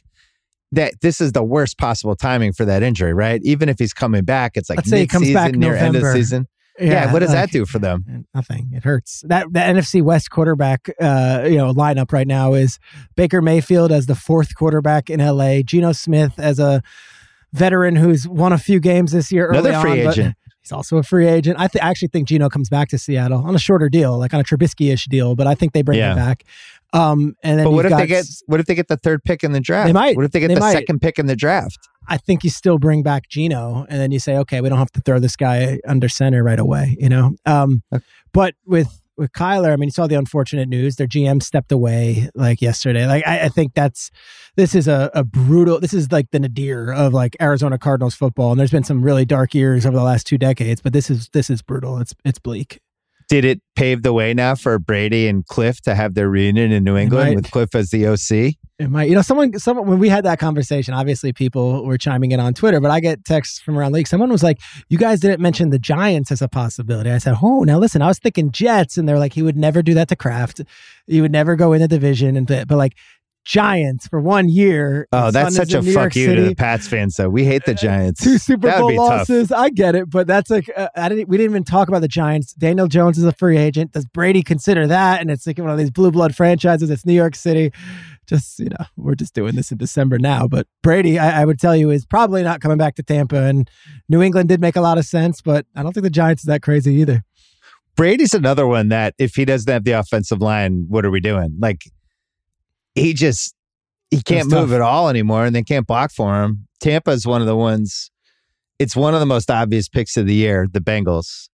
They gave us the hook. It's Bengals by three and a half, but I just think Tampa, they're one, nine and one against the spread the last eleven games. The only mm. one they won was that, that, uh, that game on foreign soil against Seattle when they just, yeah, that was when we realized Seattle's defense sucked. We didn't yep. fully realize it until a couple weeks later. I think Tampa is one of like the six or seven worst teams in the league. They're still being treated like it's gonna like the like the on off switch is gonna go on, and I, I just don't see it. I don't think it's gonna happen. I think it's more realistic that they could go six and eleven than it is that they win the division because I don't see an, a a button for them. They have Cincinnati at home, at Arizona, home Carolina, and at Atlanta. And you would say, well, they at Arizona, that's the easy one. Those are two bad teams. Anything could happen in that yeah. game. So I, that could I don't very know. easily it could very easily be three and one though, right? And and then yeah. Brady's hosting a playoff game, and here we go again. We gotta like will ourselves to be doing the Brady thing. Um, I that division's so putrid and so bad. Now we got Ritter going in for Atlanta, and who knows what? I mean, New Orleans. Yeah, what are you hearing is, about Ritter? Ritter's, Ritter was that guy that everyone in the draft absolutely loved, like off the field, leader and all that stuff. And they've been waiting for him to to get that yeah. opportunity and off the bye he's in. But I don't know if, you know, at this point, I don't know if he's leading this team to the playoffs right now. That was one of the games I had marked. The Falcons are plus four and a half against the Saints. The Saints have lost six of their last eight. They're four and nine for the year. They have a terrible coaching situation. Their quarterback situation is among the worst. And then you have Atlanta. They've lost five of their last seven. Their two wins were the D J Moore helmet game. Yep. And they beat Chicago by three in a and, game that Justin that Fields had the big run, then threw the pick. But Atlanta's looking at at New Orleans this week, at Baltimore next week, and then Arizona, Tampa at home.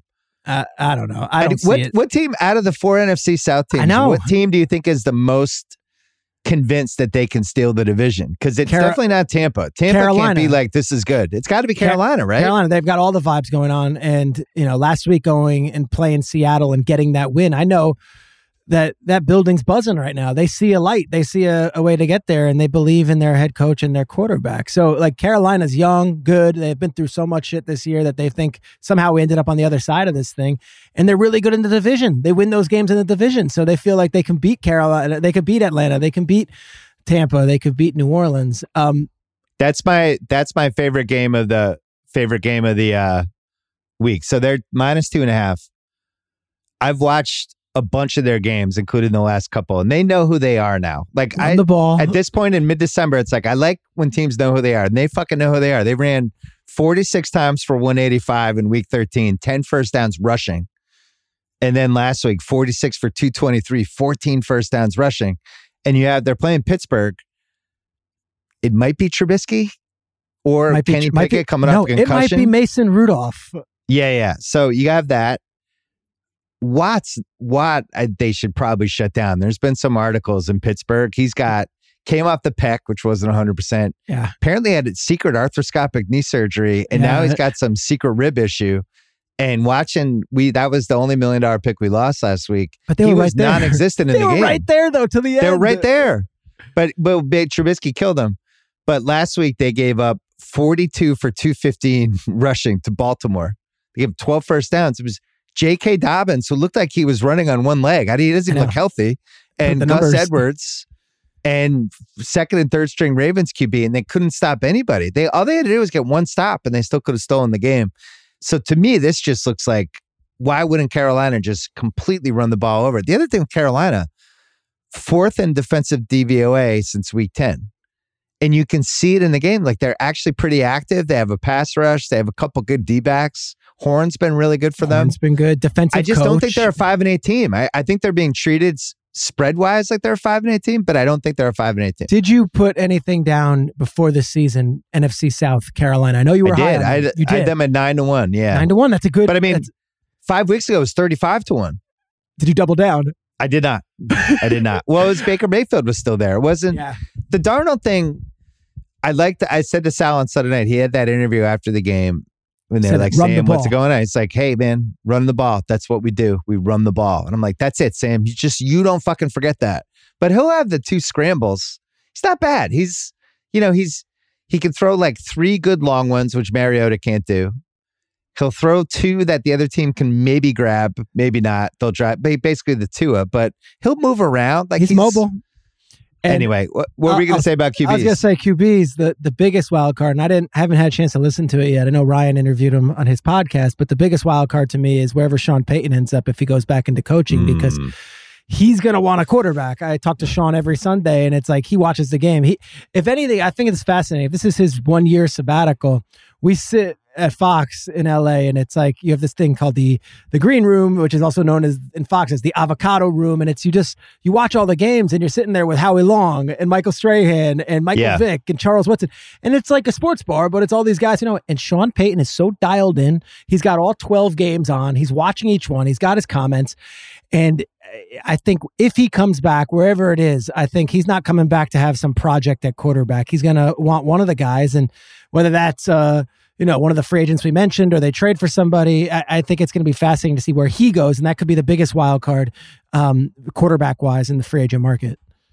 What is his deal with the Saints? Like, could he just go coach another team, or would there be compensation? I think there would be compensation. He's still under contract technically with the Saints. I might be talking out of school a little bit because I'm not sure all the details, but I don't think it would be as easy as, hey, I'm just going to... It'd just be like, hey, we've team. hired Sean Payton. The yeah, Saints and are if still going to be like, to what's back, happening? If he was to go back to New Orleans, which Jeff Duncan, who's the you know the the lead beat reporter in New Orleans, said last week, and I, that doesn't come from Sean, I don't know that. If he does go back to New Orleans, I think it's as easy as, hey, I'm back, and he's already under contract. And last year he didn't get paid, but I think they would work out a deal. And it's yeah, like, but the problem is they bankrupted that team to try to win the Super Bowl the last few years. Like they their cap situation's awful. They don't have their first round pick this year. If I'm him, You you just have to look at the Chargers. And the Chargers are one of the games I like this week, right? They're seven and six. You could make a case. They got Tennessee home, at Indy, home Rams, at Denver, that they could just be eleven and six and be a five seed. Absolutely. And everything will be fine, and Brandon Staley won't be in trouble and all that. But if they fucking blow this, that would be the... If I'm Sean Payton, I'm just looking around, I'm like, oh, I could have Herbert and be in L A. Done. I know. Sign me you, up. You and talk if about you're the Chargers... You have an identity. You have Sean Payton and, and and Herbert. And that's the thing. Like, you talk about quarterbacks all you want. We could do flips about Garoppolo or Geno Smith or yeah. Tom Brady or even Lamar. Like, Justin Herbert's in a different deal for especially a guy like Payton who wants to throw the ball. So yeah. I think that would be a really um, intriguing opportunity for, for him. I, I don't know if Staley's on the rock. I, I think if they lose out, obviously that's a hot seat and everything to watch. But from what I gather, like, I don't know if that, that group is looking to to blow everybody out at the end of the season. I feel like they think they're going to make the playoffs, and I'm not sure that spot's going to be available. It's interesting to look back at their season because it's seven and six, and it feels disappointing, right? But then you look at some of the losses. That K C game week two, they easily could have won. That was the game Herbert got hurt. The Amazon debut, yes. Right. They get killed by Jacksonville the next week, but Herbert probably had cracked ribs or something yeah. going on, right? They lose to Seattle at home in just a weird game where Seattle played great and whatever. I'm I, I'm not going to throw Houston, it out. I'm, no, but is the Houston game in there? Because you remember Houston, they beat, but they were up huge on Houston, and you and I, or we had Chargers in this one, and all of a sudden, yeah, now Houston all of a sudden Houston's like winning, and we're right. like, how is that happening? Well, That's what they, they had do. It, each week it seemed like they had another big injury. They lost to San Francisco by six and K C by three. They lost to Las Vegas in week thirteen, but they no Mike Williams in that game, and they're still missing. No, but they dudes. were up last ten week, nothing. No, they were. But last week was the first week it felt like they had most of their team. Yep. And it looks like Herbert looks like Herbert again. Hey, so, in the fourth quarter, he's got that third and three. He hits Allen. Third and seven hits Allen. Second and seven, and you guys laugh about Collinsworth, and uh, you know Tirico yeah. was falling off his chair. That's a seed. I was like, right. These guys, they love watching Herbert, you know, and. Look, I've done this too many times over the last few years where they get a big win and they play clutch in the fourth quarter and we're like, the Chargers made a statement. They're back. The, I know. And then the following week. So Titans come in here, fresh off firing their G M in three straight losses. Derrick Henry, you know, who usually owns the Jaguars, has a big game, but they still lose by twenty to Jacksonville at home. I, yeah. This, there is no excuse to lose the Titans. And yet, if we were here Monday morning or Sunday night when you're with Sal, would you be the slightest bit surprised if it was twenty-seven twenty-four Titans? No, and I think that's why the line hasn't moved. The Chargers are favored by three, and it's been pretty steady. And if you look at the money on the different sites, it's, it's, you know, some sites it's like eighty percent Chargers money. FanDuel, it's like sixty-five percent Chargers money. But the line hasn't moved. It's Chargers minus three, and it just will not move.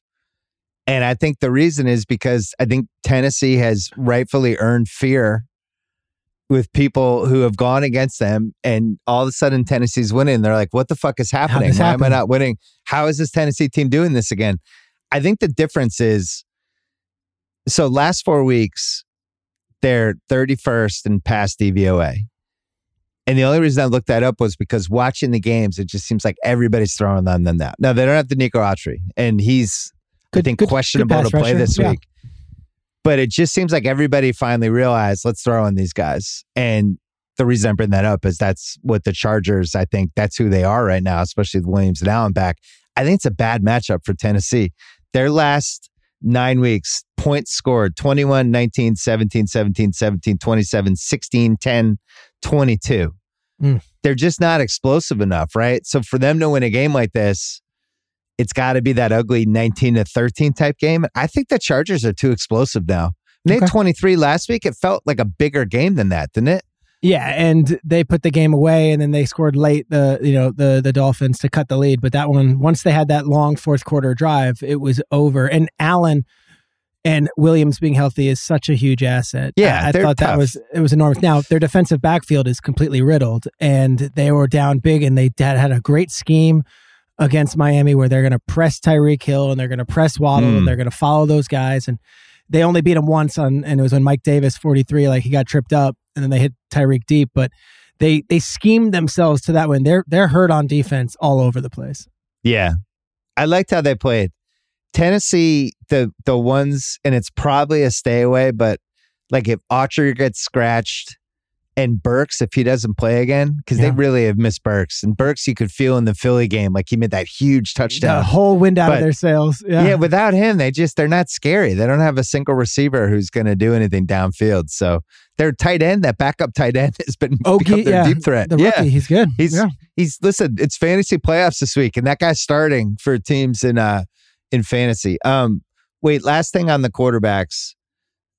We mentioned everybody, so we think Seattle's keeping Geno? I think so. This is this is based on Pete's love for Geno Smith and the fact yeah. that you know he's a great veteran to have either way, whether he's starting or he's your number two. They'll keep. And Heineke, if, if Heineke makes the playoffs, he probably keeps know. his job. I think I don't know, but I wouldn't be. You know, it's like I'm. You look at Washington. Do they do they see him as the future of the franchise? It's a great story, but there's still that bias against guys who just are not the highly drafted guys, and they're certainly mm. not having all the physical tools. But they love him. And we both think Brady's playing next year. I think Brady's playing. I, I would, I would bet a lot of money on it. I would. And I, just, I really think New England's a possibility. I know people think I'm crazy, but I, hey, I know kind of, there's been combos. What kind of feedback did you get on the Manning cast when you said that on, on E S P N two? Was there a lot of text coming through? Same kind of... No, nobody, no one saying, that's outrageous. Nobody who would know anything saying, that's insane. He would never go back. I think there's a feeling that it's not insane. You were good uh, on that. You you were good. Thank Joe you. Burrow. Joe Burrow did you a solid there. That was a nice opening I, act. Following Joe Burrow is great. That's what you got to do. um, couple couple more games just from a million dollar pick standpoint. Underdog parlay. Okay. Falcons plus one eighty-four over the Saints. I like the one eighty-four more than the plus four and a half because to me it's like if Ritter's good or decent, yeah, I do upgrade. think they could beat the Saints. Yeah. Um, I love the Falcons running game. I like all of their running backs. Um, and I, I think Mariota really hurt them. Like eye test, just watch them week to week. Like they w- once it was third and whatever, they just couldn't complete third downs with him unless they're that, running it. That Thursday night game against Carolina in my head Ugh. where he's throwing. It's like you're a veteran. You can't be doing that. You can't be fumbling. Can I? Can I tell you the one Ritter story that I love that I have in my? Yeah. Okay, so. Senior Bowl, which is like the two worst teams are the coaching staffs, and they go out there and they roll the ball out and you get all these guys. And I get so much good information coming out of the Senior Bowl because all those seniors are with these coaching staffs and the coaches yeah. are like, we're probably not drafting this guy, but here's what you should know about him. The Jets coaches told me this one, that they were in the Senior Bowl and it's like the end of the game. No one's watching. It's over, whatever. And Desmond Ridder's their quarterback. And he's been great all week. The Pied Piper of the team. Everyone's following him everywhere he goes. And Desmond Ridder like goes up and down the sidelines like he's, you know, like Michael Strahan in the Super Bowl against the Patriots. And he's like, we're winning this game. We're winning this game. I'm taking us on this drive. And the Jets coaches were like, who the hell is this guy? And what did Desmond Ridder do? Like they all like got jacked up and he took him right down the field. Now, does it that sounds like our guy Purdy. It sounds like Brock Purdy, right? But like, does that translate till to Sunday against the Saints? I don't know, but I do know this. He's waited all season. He's been with this team all season, and they spent the entire bye week with him as their guy, and he's now Smart. with the number ones. I, I got to And then Mariota took off. He was like a jilted lover. What, what happened there? I think, I think Mariota, no, I think his wife gave birth, and everyone's like reporting this as if he ran away. I think he had a kid. Oh, is that gotta, true? They, they gotta get that out of there. It seemed like I don't know if that's left. out there publicly. That's what I. That's oh. what I've been told. So let's let's give him a little slack. So underdog parlay Falcons plus one eighty four. Are you intrigued? Yeah, a lot. A lot. And then Colts plus one seventy two in Minnesota. Mm, no, no, stay no. away. Yeah, come on. I know we're down stats. on Minnesota. I know. I know. And Donatell's defense has given up like four hundred yards the past four weeks. It's incredible. Since week eight, Indy is twenty-ninth in D V O A and Minnesota's twenty-sixth. Gosh, did we not They've set been... the stage perfectly last week? We did twenty minutes on why we can't trust the Vikings. And then they're like, and we oh, got yeah. so many tweets, both of us, from Vikings fans being like, we're going to, pr-. it's just, you yeah. know, sometimes. It's pretty rough. A um, couple other underdog possibilities. We have the Jaguars, who I don't trust, and I don't want to put in the underdog parlay, but let's talk it out. Plus wow. one seventy-two against Dallas. Wow. wow. Should we? It's intriguing.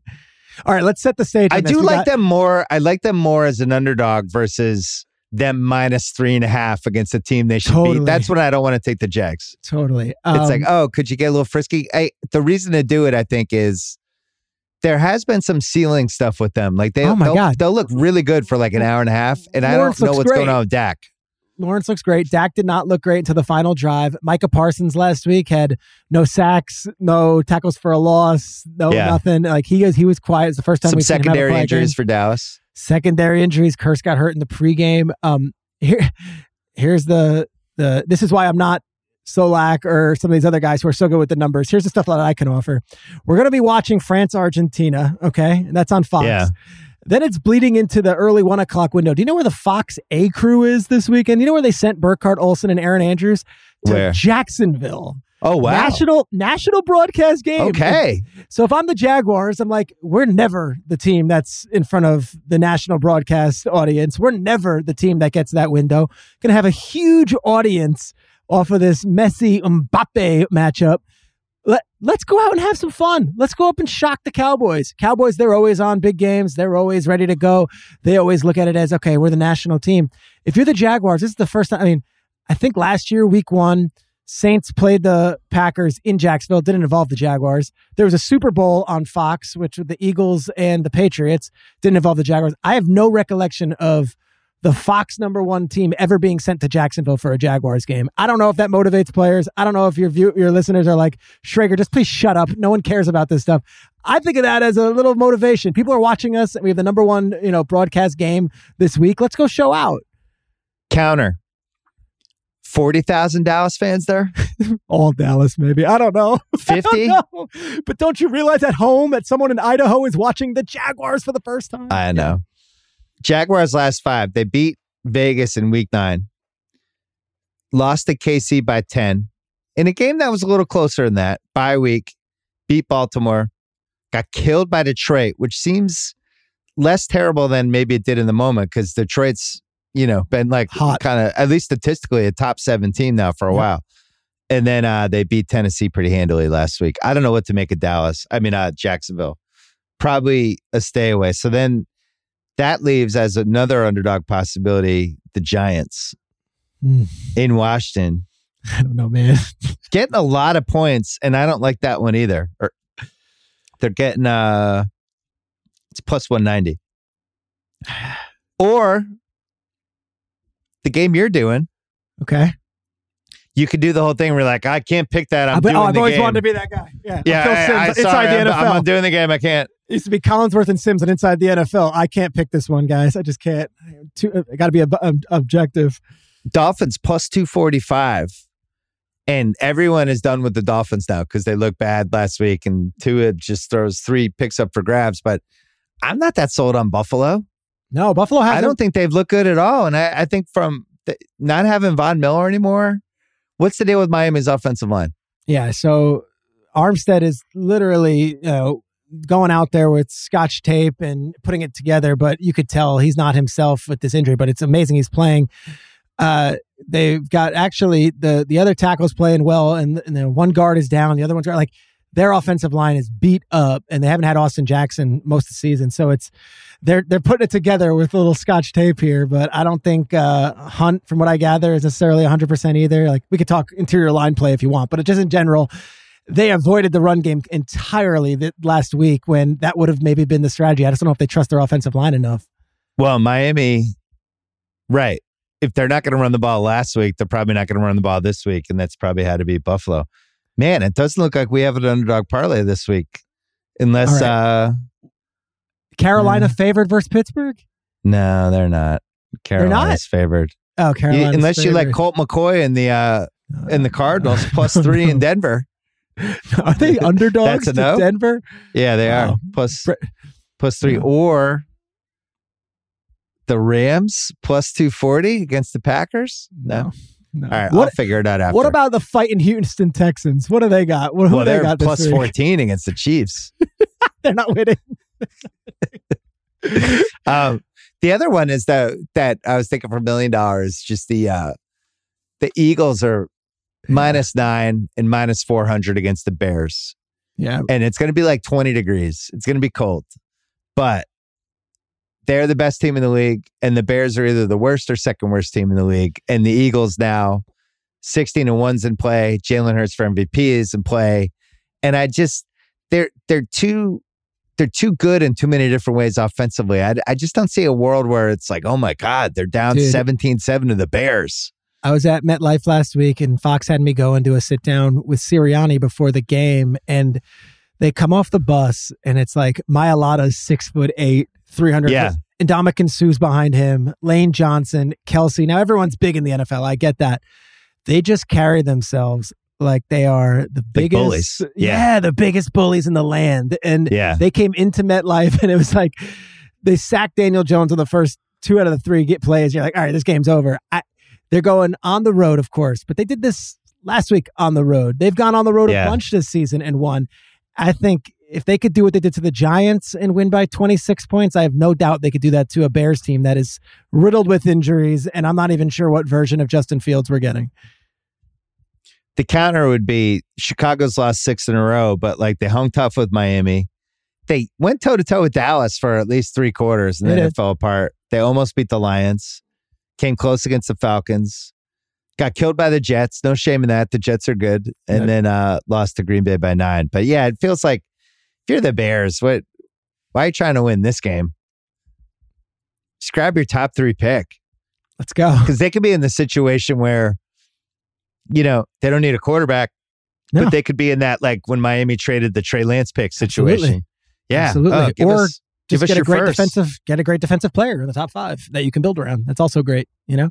Any insight on that Miami-Buffalo game that you didn't give us already about just because you're working it? Anything you Yeah, learned? You know, it's, it's, I'm going to be hopping on the phone with uh, Mike McDaniel and Tua after we record this, and it's Thursday afternoon. But the big story is the weather and whether this team, I mean, quite truly is tough enough and man enough to yeah. go up there and play in the weather. They're talking fifteen degrees. They're talking Oof. snow that could be up to seven twenty percent, feet. twenty percent chance of snow, right? twenty Well, no, more than that. They're saying that like by forty? The kickoff, yeah, it's going to oh, be, they're, they're talking snow, and then there's twenty mile per hour winds. And here I am, you know, pretty boy in Brooklyn trying to, you know, find my, my snow stuff. But if you're the Dolphins, you don't deal with that weather. And you're coming up there, and Mike McDaniel, as you saw, as I'm sure you saw, wore the shirt yesterday, I want it colder. Like, and he's been answering questions all about this. He's trying to lean into it. Um, I'm not sure this team with uh, a banged up offensive line and uh, yeah. a running game that's been non-existent, if these are the elements. But here's the thing. Even if they somehow make the playoffs, or if they win and, and, and they lose and somehow make the playoffs, or if they win and, and they're in the playoffs, whatever it is, at some point in January, they're going to have to do some sort of gauntlet with Buffalo, Kansas City, Cincinnati, Baltimore. Like, sorry, you're in the A F C. And in this time period, like, you have to go outside and win in the cold to to do anything. So they're built for September, October, but don't tell them that. They were, they're leaning into it. They like being called soft. They like being told they can't do it. So just the opposite of them kind of blowing it off. They they are well aware of what the national narrative is, and let's see if they can shut everyone up. I think it's more realistic that they miss the playoffs than they make the playoffs. Crazy, because, you know, after you know, we're going into Thanksgiving, it was like Tua was M V P talk. I don't really love what I'm seeing. I wonder, what do you think their what do you think their odds are? I'm going to go on FanDuel. What do you think their odds are to make the playoffs? If you had to well, guess. Here, they lost to the Bengals, so they don't have that tiebreaker. They lost to the Jets right now. They don't have that tiebreaker. And then they lost, obviously, to oh, the Chargers last Not week. Not even on FanDuel. FanDuel's like, we're out. They don't know. They want to see. They want to see. Chargers, minus one seventy, yes. Yeah, I think so. I think so. They're yeah, that will, seems like pretty safe. Hey, but that's the a, thing is Tennessee could... We did a thing them. on on Good Morning Football, and just because I know you love the eighties, nineties stuff, like I did a whole thing today about what that rivalry meant. Like Dolphins, yeah. Bills, like Marino and Kelly and and all those Brian Cox moments. It has been dormant for two decades because of the Patriots. This is the first time since nineteen ninety-three where they're playing each other this late in the season and they're in first and second in the division. A F C, N F C South division on FanDuel, Tampa still minus three twenty. Really? Carolina four to one. Come on. Falcons thirteen to one. So let's just talk through this one really fast. The Desmond Ridder Senior Bowl story got you going. Oh, little little Desmond Ridder action. But let's say they win this, they're six and eight. At Baltimore, no Lamar. Home Arizona, and then Tampa last week of the season. Like could they almost could beat they them get last to eight time. nine? Eight nine's gonna win the N F C South. Thirteen to one. I just can't imagine you shifting your allegiance. We've been all Carolina fifteen no, weeks I know. I'm season. just I'm saying like over betting under Atlanta and underdog parlay, it's almost better to just bet them to win the division at thirteen to one. Should it's we better, do that? Should better that be odds and a better scenario. I can get behind um, that. All right, Schrager. So what's your what, your Giants Washington prediction was what? Stay, I just I have no prediction. Stay away. I'm I'm this is a, I'm very scared of that game altogether. I have no idea what to expect. I think Washington wins, but I have no I, I don't know. I'm going to see. There's a bet on FanDuel. Yeah, what is it? Washington Giants tie first half. Okay. Washington wins the game, and it's sixteen to one. That is, and I think we're going to throw it a million dollar picks because I want to root for been, a tie in the first half. There has never been a bet that is more up your alley than a tie in the first half, and us with thirty seconds left in the in the second quarter screaming like, for a screaming team to call for a timeout. Yeah. So guess who tied in the first half two weeks ago? Washington Giants, and the Giants. Giants and, hey, one thing on that game, they get back yeah. Chase Young. They get back uh, a couple other guys. They're off the bye. I feel like Washington's fresh. And I I don't know. Giants last week, it, pretty listless. Plus Barkley looks, are we going to find out afterwards that he's got like a torn rotator cuff or something? Hey, that dude's in the final year of his contract. He isn't missing crap. He's playing. Yeah. All right. Shrags, good to see you. Good luck this weekend on the sideline. Give us some sort of shout out. Yeah, some like link, should I do just like a to Carol the Burnett? Like, should I tug my ear for the readers and the listeners? Or should I go with Let's Go? I mean, I, I we got to think of something that I can do that Saturday night on N F L Network. You're like, oh, that's what Schrager looks like. Okay, I've been annoyed by his takes all year. There, that's what it looks like. That's it. No, we're, we're back, baby. We're even we are, for we million are, dollar we are. picks. We're, we're back. back. All right, good to see you, buddy. Thank you, Bill. This episode is brought to you by SimpliSafe. Summer is all about fun vacations, but I know that being away from home can be stressful. So many things can happen. That's why I like to recommend SimpliSafe, award-winning security that can help give you peace of mind when you're away. The only thing you should worry about while you're on vacation is having too much fun. I have it in my home. It's great. Couldn't work better. I think SimpliSafe is the best because it comes with a variety of indoor and outdoor cameras, sensors to detect break-ins, fires, floods, and more. It's backed by twenty-four seven professional monitoring for less than a dollar a day. It's given me, my family, many others real peace of mind. I'm waiting to have it too. Try it out. A sixty-day money-back guarantee. No contracts right now.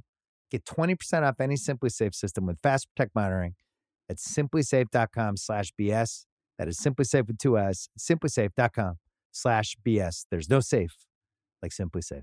This episode is brought to you by Taco Bell. If you're anything like me during a busy day at work, I need lunch that is just as fresh as it is delicious and easy. And the all-new Cantina Chicken Menu from Taco Bell is exactly that. Made with high-quality ingredients like seasoned slow-roasted chicken, pico de gallo, shredded purple cabbage, and avocado verde salsa sauce. The new Cantina Chicken Tacos, Burrito, and Quesadilla are the perfect daytime choice. Try the new Cantina Chicken Menu at Taco Bell now. Million Dollar Picks, week fifteen. We're back, baby. We are back. We won two point nine million dollars last week. Our first really, really big week of the season. I'm seeing it. I'm seeing the field. I'm like Joe Burrow right now. I'm just, I'm throwing dimes. I'm seeing the coverage. I'm doing the check downs. I got it. Down one hundred ninety-four thousand for the season. And we're going to be positive after today. One of the reasons I feel like Joe Burrow, I'm seeing the landmines. I'm seeing that safety shading over to the wide receiver. That's the Chargers-Titans game. Man, the Chargers look tasty. Chargers minus three. Titans kind of reeling. Hmm, why is the line only three? I'm staying away. Same thing for Washington. I liked Washington. Why are they favored by four and a half? Are too many people on Washington? I'm staying away. I only like three games this week. First one, the Carolina Panthers. They've been good to us for the last couple weeks. They can run the hell out of the ball. Last two weeks, forty-six for one eighty-five rushing and forty-six for two twenty-three rushing. This is what they do. They run the ball. Guess who hasn't stopped the run lately? The Steelers. They gave up forty-two for two fifteen against the Ravens. J K. Dobbins on one leg. No Lamar Jackson. What the hell is that? I think this Steelers season is over. I don't think T J Watt's healthy. Najee Harris is hurt. Freiermuth's hurt. We'll see if they play. Carolina's only laying two and a half at home. They can run the slate and they can win the N F C South. They got Pittsburgh this week. They got the Lions next week, uh, at Tampa, home New Orleans. I think they win three of those four. I think they go eight and nine. I think they win the N F C South. I think they cover this week. We're betting one million dollars on the Panthers minus two and a half over Pittsburgh. Second game. I'm in on Desmond Ridder. I've been in on him since the draft. I think Mariota was killing the Falcons the last few weeks. Now I have Atlanta in New Orleans. They're getting four and a half. I feel like this should be a three-point game. What the hell is so good about the Saints? You look at the Saints, they have lost six of their last eight. One of them was they just killed Las Vegas, and the other was they beat the Rams by seven. Congratulations. They're still kind of lingering in the N F C South, but not really. Four and nine. Had one of the worst losses of the year against Tampa. Atlanta can run the hell out of the ball. That's what they do. But Mariota was so bad that teams were just loading up on that and they had no plan B. I like this Desmond Ridder situation. I love the Falcons plus four and a half. I think this is a three-point game. I think they can go into New Orleans and win. We're betting nine hundred thousand dollars on that. I'll explain why later. The last game is a parlay. We've been avoiding parlays. We've been doing straight up picks. That's one of the reasons that we've been doing well. But you have the Bengals in Tampa laying three and a half, and that extra half point scares me. This game looks too obvious. That also scares me. I just want the Bengals to win. The Bengals are better than Tampa. Tampa is hot garbage. They're one nine and one against the spread in the last eleven games. Game after game, they fall they fall behind, and they either come back or they get blown out. I just don't think they're good. I think Tampa is a bad football team. I think they're one of the seven worst teams in the league. And I think Cincinnati's one of the best five or six. So all I need Cincinnati to do is just win this game in Tampa, because I'm parlaying them with the Philadelphia Eagles, the best team in the league, a team that is going to go sixteen and one, a team that is going to win Jalen Hurts the M V P.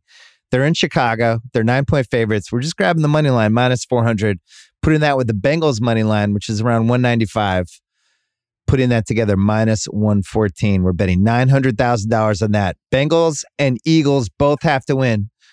Those are our three big bets. Then we got two more. Underdog parlay. Falcons, mentioned them before. I wanted to save a little fifty K for the underdog parlay. Putting them with the Jaguars, plus four and a half. You heard Ruiz and Solak talk about before how great Trevor Lawrence has been. I know he's a little banged up, but he's going against Dallas. Dallas has not looked that good the last couple weeks. Falcons, Jags, put them together. That's plus six thirty-nine. We're putting fifty K on that.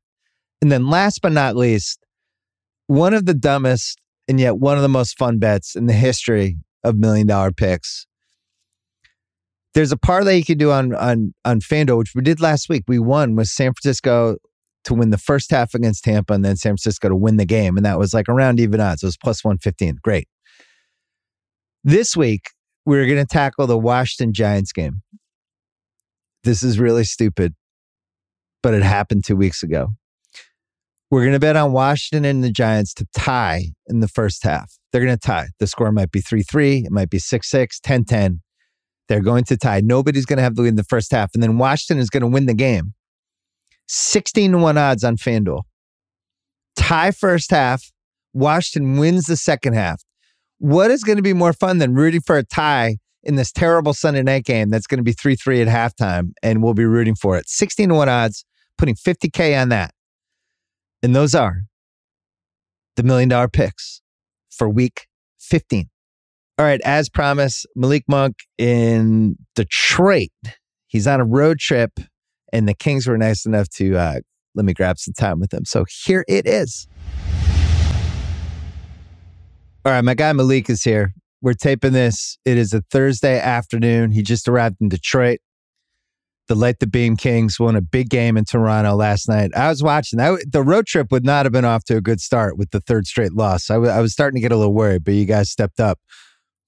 Yeah, man, that was that was that was a big point um, in in in the conversation, man. We can't we can't lose three three in a row, especially on the road trip, man. We can't lose three in a row going to um, uh, another tough spot here in Detroit too, man. They they always play great at home, so um, we definitely had to get that one last night. Yeah, because you guys were in this spot where where I was starting to take you seriously as a playoff team, right? And that, like, around the country, people are like, oh, this isn't like a cute thing. We're now past twenty-five games. The Kings are good. Like, where are they? Could they be a top six team? And, and so then you go on this road trip, you kind of have to prove it. Teams are looking at you a little differently. They're not thinking it's the same old Sacramento anymore. I've, I'm a Celtic fan. I've, you guys have been my West Coast team this year, just watching on T V, because for whatever reason, the pieces just fit. And it's just, it's a team that makes sense. Everybody knows their roles already. I saw you guys in person when you played the Clippers. Um, oh, yeah. When did, when did you know something was happening here? Like, cause you signed there this summer, but when did you see all the pieces and were like, oh shit, we might actually be pretty good? I seen the pieces when me and Kev signed, actually. Um, I, I knew I knew it would be a great a great mesh. Um, soon as me and Kev um, signed, um, having Fox and, and, and Sabonis, um, yeah, and, and and us two spacing the floor for him. So yeah, man, I, I knew I knew early. Okay, good, because we the over under in Vegas for you guys was like thirty-five wins, and we were saying when we were doing our preseason podcast, we were like, the Kings are going to be good. That seems like they're they're going to be at least five hundred, but I think you've been better than that. You personally. So in high school, you're like a top ten recruit in the country, right? You go to Kentucky. That's like the school to go to. Good, good year. Go into the league. Charlotte does it. That that's a weird team. There's a lot of redundancy in the positions. It never quite happens there. You end up on the Lakers. Also a pretty weird situation. And it feels like this is the first year you've been on the right team that kind of gets who you are and what you do. Is that oh, fair? Yeah. Um, um, kind of a little bit. The Lakers, the Lakers let me be me um as much as they can while we had Russ. Um, and yeah, D M, of course. Um, but yeah, man, Mike Mike just told me to go out there and be myself, and and, and he never tried to take anything away from me. So what what is it situation what with guys like you? Mm-hmm. Because you're such a good scorer, and you have the ability to just heat up at any time, and you have these moments where it's like like yesterday in Toronto, where it's like, all right, oh, here we go. He's he's feeling it. This is gonna be like a little three minute stretch. Why is it so hard to, for guys like that to find the right teams? Because I would just think that would translate to any team. Yeah, um, you go you go into a team where it's it's already orchestrated, um, where where the team is they got their first five and they got they two or three bench guys that's coming off, and and and you're not involved in that. Um, right. Then some other instances, um, you get hurt. Um, somebody else playing better than you. Um, then you got to work your way back. But yeah, man, it's, it's just situations, man, and, and and being out there on the court, um, and actually just getting reps, um, will will make everybody, um, it well, just me. It made me more comfortable, and and it made me the player I am. Actually, I've been I've been like this, but like you said, just I, I needed the situation, and I needed a chance to just go out there and prove what I could do. Well, one of the things with you is I like when you have the ball. Like, you're not a point guard, but you're one of those guys that, you know, Jordan Clarkson's like this. There's some dudes that they're shooters, but it's actually, you can kind of create and run offense through them. And like on the Lakers last year, even though you were, you're putting up stats, but there was a lot of times where it was like, hey, go stand over there. And these guys yeah. are going to do stuff. And I don't feel like you're a stand over there guy. Like, he, like it seems like the key to, for you to succeed. And this is what I think the Kings have done so well. The ball moves, people are moving, people are cutting, people are getting open, and everybody kind of, it's not one of those, you guys stand over here as this one guy dribbles team. Yeah, exactly. Which is a really hard place to be. But I think Sabonis is the key to that. He's, he's such a unique asset, right? He's so much fun to play with. So unselfish, man, as a big. And sometimes he's too unselfish.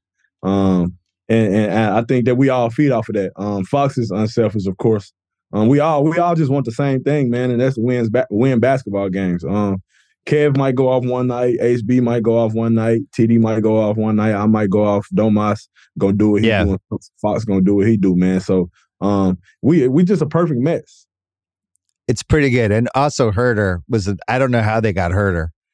Oh, like yeah. The, like yeah. Atlanta, I don't know. They just had a lot of guys and they're like, yeah, all right, we'll save some money. We'll trade Huerter. It's like, Herter's a playoff guy. Why, why are you trading him? That guy could be in a playoff series. Oh, Kev, my dog, man. I love Kev. Yeah. Well, what, what are you gonna do about the headband with him, though? Um, that's with you. At some point, you gotta have a serious talk with him, right? That's a Kev question, man. I don't, I don't, I don't, you gotta ask him now. Maybe one night at like eleven o'clock, you're just gonna be like, "Hey, man, can we talk about maybe, maybe for the playoffs, maybe a different kind of look?" Yeah. Um, so going backwards, you're on this Kentucky team. Then now look at all the guys from that team. I mean, it, it's it's. Go like going backwards. It's one of those rosters you look at, like Jesus. Yeah. We oh my God. Yeah, yeah. Uh, me, Bam, uh, Fox. Um, who else we had? Briscoe. Um, he doing his thing overseas. Um, well, I mean, shit, Bam. Yeah. Nobody Bam. knew Bam was going to turn into. Did you know that in college? Did you see knew, this N B A um, version of him? Yeah, of course. Um, we all had to sacrifice something. Um, when we went to when we went to Kentucky. Um, yeah. I had to sacrifice not having the ball, not bringing the ball up. Because my whole career, I was, I mean, my whole high school career, I was having the ball in my hand, bringing, yeah. the, ball up, bringing the ball up, playing a point guard. Um, and I had to get that up to Fox um, to run off screens. And Bam had to give everything else up to to set screens and and, and just catch the ball and post up, man. Um, we all we all had a lot of stuff that that we had to sacrifice to to to work, uh, to make Kentucky work. And I mean, it's, it's it's working out for us. So you got two of you guys are back together, but then I remember you played... You played Miami at some point this season. And I was thinking like, oh, this is cool. These guys, I was yeah. like when the guys who logged in all the time together, when they were eighteen, you see each other. I mean, you must be like, you guys must all be still close, right? Oh yeah, of course. We we um we got we still got our group chat from um college. Um, we we we talk in it almost every other day or every day. Um, yeah, we still keep keep keep close touch. Well, the you could argue the Kings have a better chance to go further in the playoffs this year than, than Miami does. Miami's been struggling. We ain't gonna you, put you that. To, ain't gonna put that. Have to give Bam some shit. Um, what uh, what do you see going forward with this Kings team? Like, what, you know, you're getting these reps. Everybody takes you seriously now. I one of the things I liked, especially I saw in person, is like everybody kind of knows their roles already, which I think is pretty rare for a team that has some new pieces. Like, you guys know like who our nine is, who our ten is, who's mm-hmm. playing when, who's going in. If you're if you're getting hot in the fourth quarter, they'll keep you out longer, stuff like that. Mm-hmm. But so what else needs to happen? What are the next steps? Um, really locking in on the defensive end. Um, because our offense is always going to be there. Yeah, um, we really just got to buy in to to to everybody's moving as one on the defensive end, and and when we do that, we're, it's it's going to be sky's the limit. I was surprised in person. This is why I, I love going. One of the many reasons I love going to basketball games. Keegan Murray's fucking tall. Yeah, he, he, like he's, he's like a yeah. big ass dude. Yeah. He looks like he's like six ten. Yeah, he he's big now. He's way taller than I thought too. When I when I first when I seen him playing at Iowa. Um, yeah, he's, and he's, he's smooth. smooth. And he's like, yeah, he's just like, yeah. there's an easiness to him. I mm-hmm. liked him. I thought, I was like, I liked him in college, but in person, I was like, oh, this guy. Like, yeah, he, you can just see what he is. He's stretched, stretch four or three. He can just kind of go back and forth. But uh, it just seemed like he was fun to play with too, which I think one of the things I like about the Kings is everybody seems like they're fun to play with. For you sure, know? Uh, we got to get Keegan um, open up a little bit more, but other than that, uh, he's he's great. Was he too great. quiet? Yeah, yeah. I mean, he's a rookie though, but we're gonna we're gonna. I'm I'm gonna make sure he he he opens up. Who's who's the the most uh, who's the most loquacious, gregarious, crazy guy on the team? Personality standpoint. Well, you're probably talking to him right now. Yeah, I, mean, I was gonna say, are you probably one of the candidates, right? Yeah, definitely. What about Sabonis? What's he like? Uh, I love Sabonis. Um, he he talks a big game though. That's what he does. He just he's like talks. a shit talker. Yeah, yeah. To me, uh, at least. Um, Kev too. Um, we all just talk. We all talk a lot, man. We all talk a lot of stuff to each other. Um, I think that's why we get along so well. Well, Kev's got some swagger. Yeah, Kev, yeah. Like he always had that. I like he definitely a little more than I think people might be expecting. Yeah, they don't know. They don't know Kev. Yeah, exactly. He he been in. He was in Atlanta now, so. Yeah. Uh, we got a little season from there. Well, you also have, I mean, I think you're better than a heat check guy at this point, but you're, you know, you're a classic heat check guy. But Davis is another heat check guy. Yeah, T D, man. Yeah, he I love can, it. He For can sure. like do like the fifteen point quarters and, and all that. He yeah. did that last night, man. He he kept us in the game. He kept us in the game last night for sure. Who were, who's the best team you've played in the West so far? Who impressed you the most? The best team? Uh, or have you not played the team yet? Probably Phoenix, man, um, because they just so together. Um, we haven't played Denver yet. I haven't seen what Denver's like um, yet. Um, but yeah, Phoenix, they, they they just know each other, man, uh, uh, and and they just move as one. Um, it's it's hard to, it's hard to beat them. It's hard to beat them. And you played my team, the Celtics.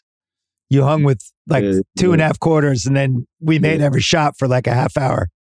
Celtics are legit, man. Jay, Jay, Jason's my dog, too. I've been knowing Jason since I was little. Um, yeah, man. Wait, explain that. How do you know Jason since you were little? Uh, Saint Louis um, and Arkansas is close, um, and we used to see each other a lot um, playing A A U. And he used to go to Memphis to work mm. out. And Memphis is like thirty, forty minutes from my hometown um, in Arkansas. So, yeah, I used to see him a lot when we was little. Interesting. So you, mm-hmm. so you saw him before he grew to become a six foot nine freak? Yeah, man. He he actually always been like that though. Um, all the footwork, all the jab steps, all he he, he played like that his whole life. He haven't changed his game. Were you laughing when he didn't go first in that draft? Yes and no. Um, because I, I seen I seen what what what the teams were trying to do. Yeah. What do who your draft was that two thousand seventeen or eighteen? seventeen. Yeah, you were seventeen, right? You went eleven. That was a good yep. draft. Yes, sir. Yes, sir. Great so that draft. was the Tatum draft. That was Lonzo and Fultz. And yeah, there was a lot of stuff Donovan. going on in that. Yeah, Donovan. Yeah, Donovan. Yeah. Me, Bam, Fox. Yeah, Oliver. Yeah. Yeah, Donovan fell to what, like thirteen? Did he go after you? Yeah, he was fourteen, actually. Bam went thirteen. Damn. Yeah. Um, Larry Marketing. Uh, oh, right. Yeah, that was a deep draft. Yes, so sir, you yes. thought that, so you're a believer in the Celtics then? Yeah, man, they're legit. They're legit. They're legit Any, team. Anybody else surprise you? Um, No, us. us. Not Listen, really somebody else, man. The West is like, it could not be more wide open, especially like Curry just got hurt last night. I don't know what how bad the shoulder thing is, but hopefully it's not too bad. But uh, yeah, yeah, they're they're you can you can never count um, Golden State out, man, because they they they've been doing this a long time, man. Him, Draymond, Clay, they they've been doing this a long time, so they'll figure it out. They'll definitely have, figure it out. Have you ever gotten into it with Draymond? Uh, no, we we talk we talk back and forth. We never really got into no like altercation, but we'll we'll we'll talk some shit to each other. Yeah, you're not like you're a little bit of a shit talker, but you're not like a barker. Yeah, I'm not gonna I'm, I'm not gonna just bark. I'll, I'll talk a little bit to you though. Yeah. So you guys, you played the Lakers early in this season, but not lately since they got their stuff together a little bit. Um, how many games? I think we played them in like two or three games. In sack. What was your What was your best LeBron story from your year in the Lakers? I can't tell you those. You can't? Not even no. The secret LeBron stories? And get the secrets out, man, because that's going to get my secrets that he gave me out. Was he was he cooler or just as cool as you thought he was going to be to play with? Way, way cooler um, because he's so smart. Mm.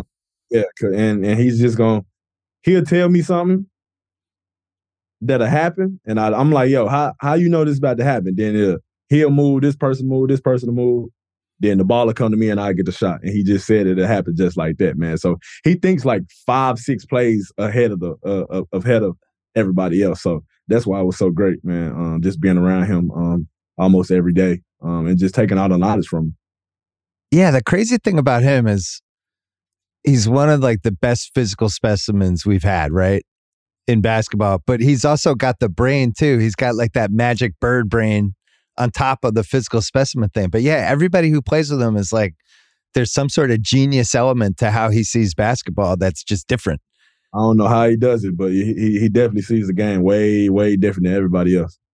What did you see from Davis last year? Because he's been uh, he's been better this year than last year. Last year it seemed like he had too much muscle. Uh, he definitely probably was a little heavy last year, but I can't say that um because he, he he knows his body better than us. But A D is always great, man. He always was talking to me, um just just making sure I know the game um on and off the court. um mm. I, I, I was with him a lot, um and and that helped me to become the player I am right now. Um he always just gave me po- small little pointers, man. Don't do this, go about things like this, do this, do this. So yeah, man, I, I, I love A D and Bron. Who's the best teammate you've had? Because you've been, what, six years now? That's a tough question, man. Uh, whew. I had some great teammates. Kemba. Yeah. Um, okay, everyone loves Kemba. Kemba. Um, Marvin Williams. Um, LeBron, of course, A D. Um, but Kemba, man, yeah, Kemba probably was the best. Kemba was the best. He, they, when he came to, everyone in Boston absolutely loved him. They said, like, off the court, he was the oh, yeah. all-time best guy. Great. He's just great. Always happy, always smiling. Um, nothing negative about him. Um, so, yeah, I, I, love, I love that about K. Yeah, I'm hoping he um, – in Dallas, I'm hoping they use him like the Celtics have been using Blake Griffin. Although they've had to play Blake Griffin more, but these guys that – if you can just get one good game a week out of them and then they can rest their bodies. Great. Yeah, he, yeah, just he get, can do that too, man. He can do it. He yeah. can do it. Sure. I think that was a great pickup for him. Um, who do you think's the best player in the league right now? Best player? Yeah. Oh, my. Like, when you're going against all these dudes, does anyone stand out, or would you say there's like four to six guys that are all near each other? Giannis, of course. Yeah. Jason. Luka. Hmm. Steph. It's good foursome. Yeah, yeah. Uh, it's when, so when you have Giannis, that's one of those where it's like, oh, today's going to be hard. Man, every time he on the schedule, man, it's it's, it's going to be like, oh yeah, he's coming one hundred percent. He coming one hundred percent every play, um, and he's not going to stop. And his team and his team feeds off that, so that's why they're so good, because they just feed off his energy, and he's not going to have. His, his energy never goes down. My team had to play him in a very long playoff series last year, and I needed like a vacation afterwards from, from him. Two two weeks of Giannis was, I, I was like, that was it. I don't want to see this guy again for a year. That's stressful. Yeah, it's rough. Tell me about the Kings fans, because it seems like there's something special. I mean, that talk about a starved fan base. They haven't made the playoffs since oh six. And they still there every day, um, yelling, screaming. Um, the fans surprised me. That's one thing that that surprised me about the city is how how loyal the fans are. Um, everywhere I go, they've been telling me, uh, we've been Kings fans for this long. Um, so glad that that that you bringing light to the team, things like that, man. So they all just they all bought in just like we are, man. So we we we're just trying to turn everything around. Because you guys are le- a legitimately tough home team now. There's yes. an energy to those games. I'm going to come. I'm going to end up coming. Yeah, please come. I want to come. I want to come see it in person because I love nothing more than a good N B A home crowd. And there's an energy in those games that you can feel in the T V. It gets loud. It, get, it gets it gets real loud in there. Well, think about how long. All right, so they have made the playoffs since, I think, oh six. So how old were you in two thousand six? Um, you're, you're, eight. Yeah, you're right. So, you know, and then on top of it, I'm sure you know the history of they should have made the finals in yeah, two thousand two yeah. and the refs in game six and all that stuff. So it's, it was just the twenty year anniversary of all that. The refs have been a story about the Kings, man, for a little bit. I've, I've oh. been hearing it. Yeah, I've been hearing it. When I was with the Lakers, I heard it. When I was with Charlotte, I heard it, man. And now I'm here. I'm seeing a little bit of it, but well, yeah, maybe that's been a story. Maybe it'll flip. Um, yeah, we're gonna turn it around. All right. I'm trying to think. That's it. That's it. That's all I had from you. I was just checking in.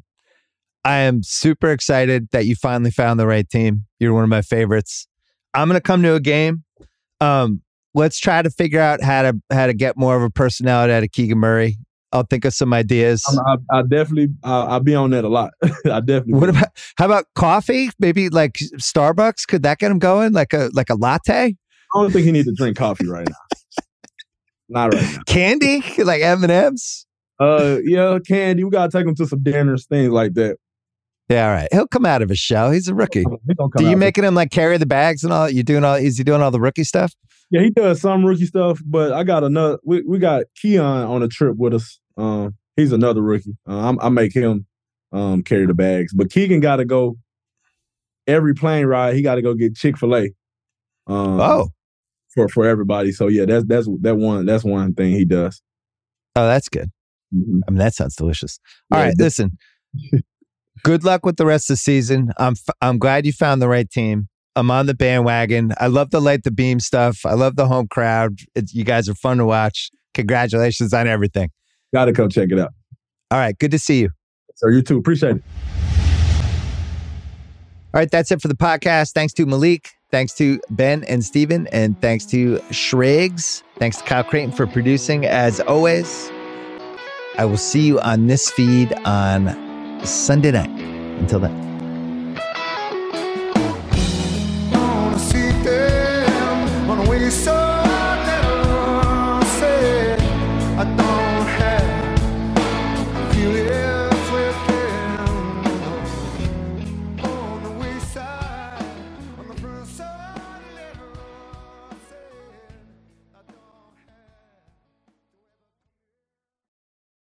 This episode is brought to you by Doctor Squatch.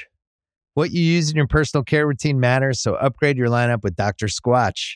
They have high-performing natural products with no harmful ingredients. That'll have you looking and smelling your best, like their Wood Barrel Bourbon Bar Soap and Lotion or their Bay Rum Deodorant. They even have some limited edition soaps like their Avengers and Star Wars collections.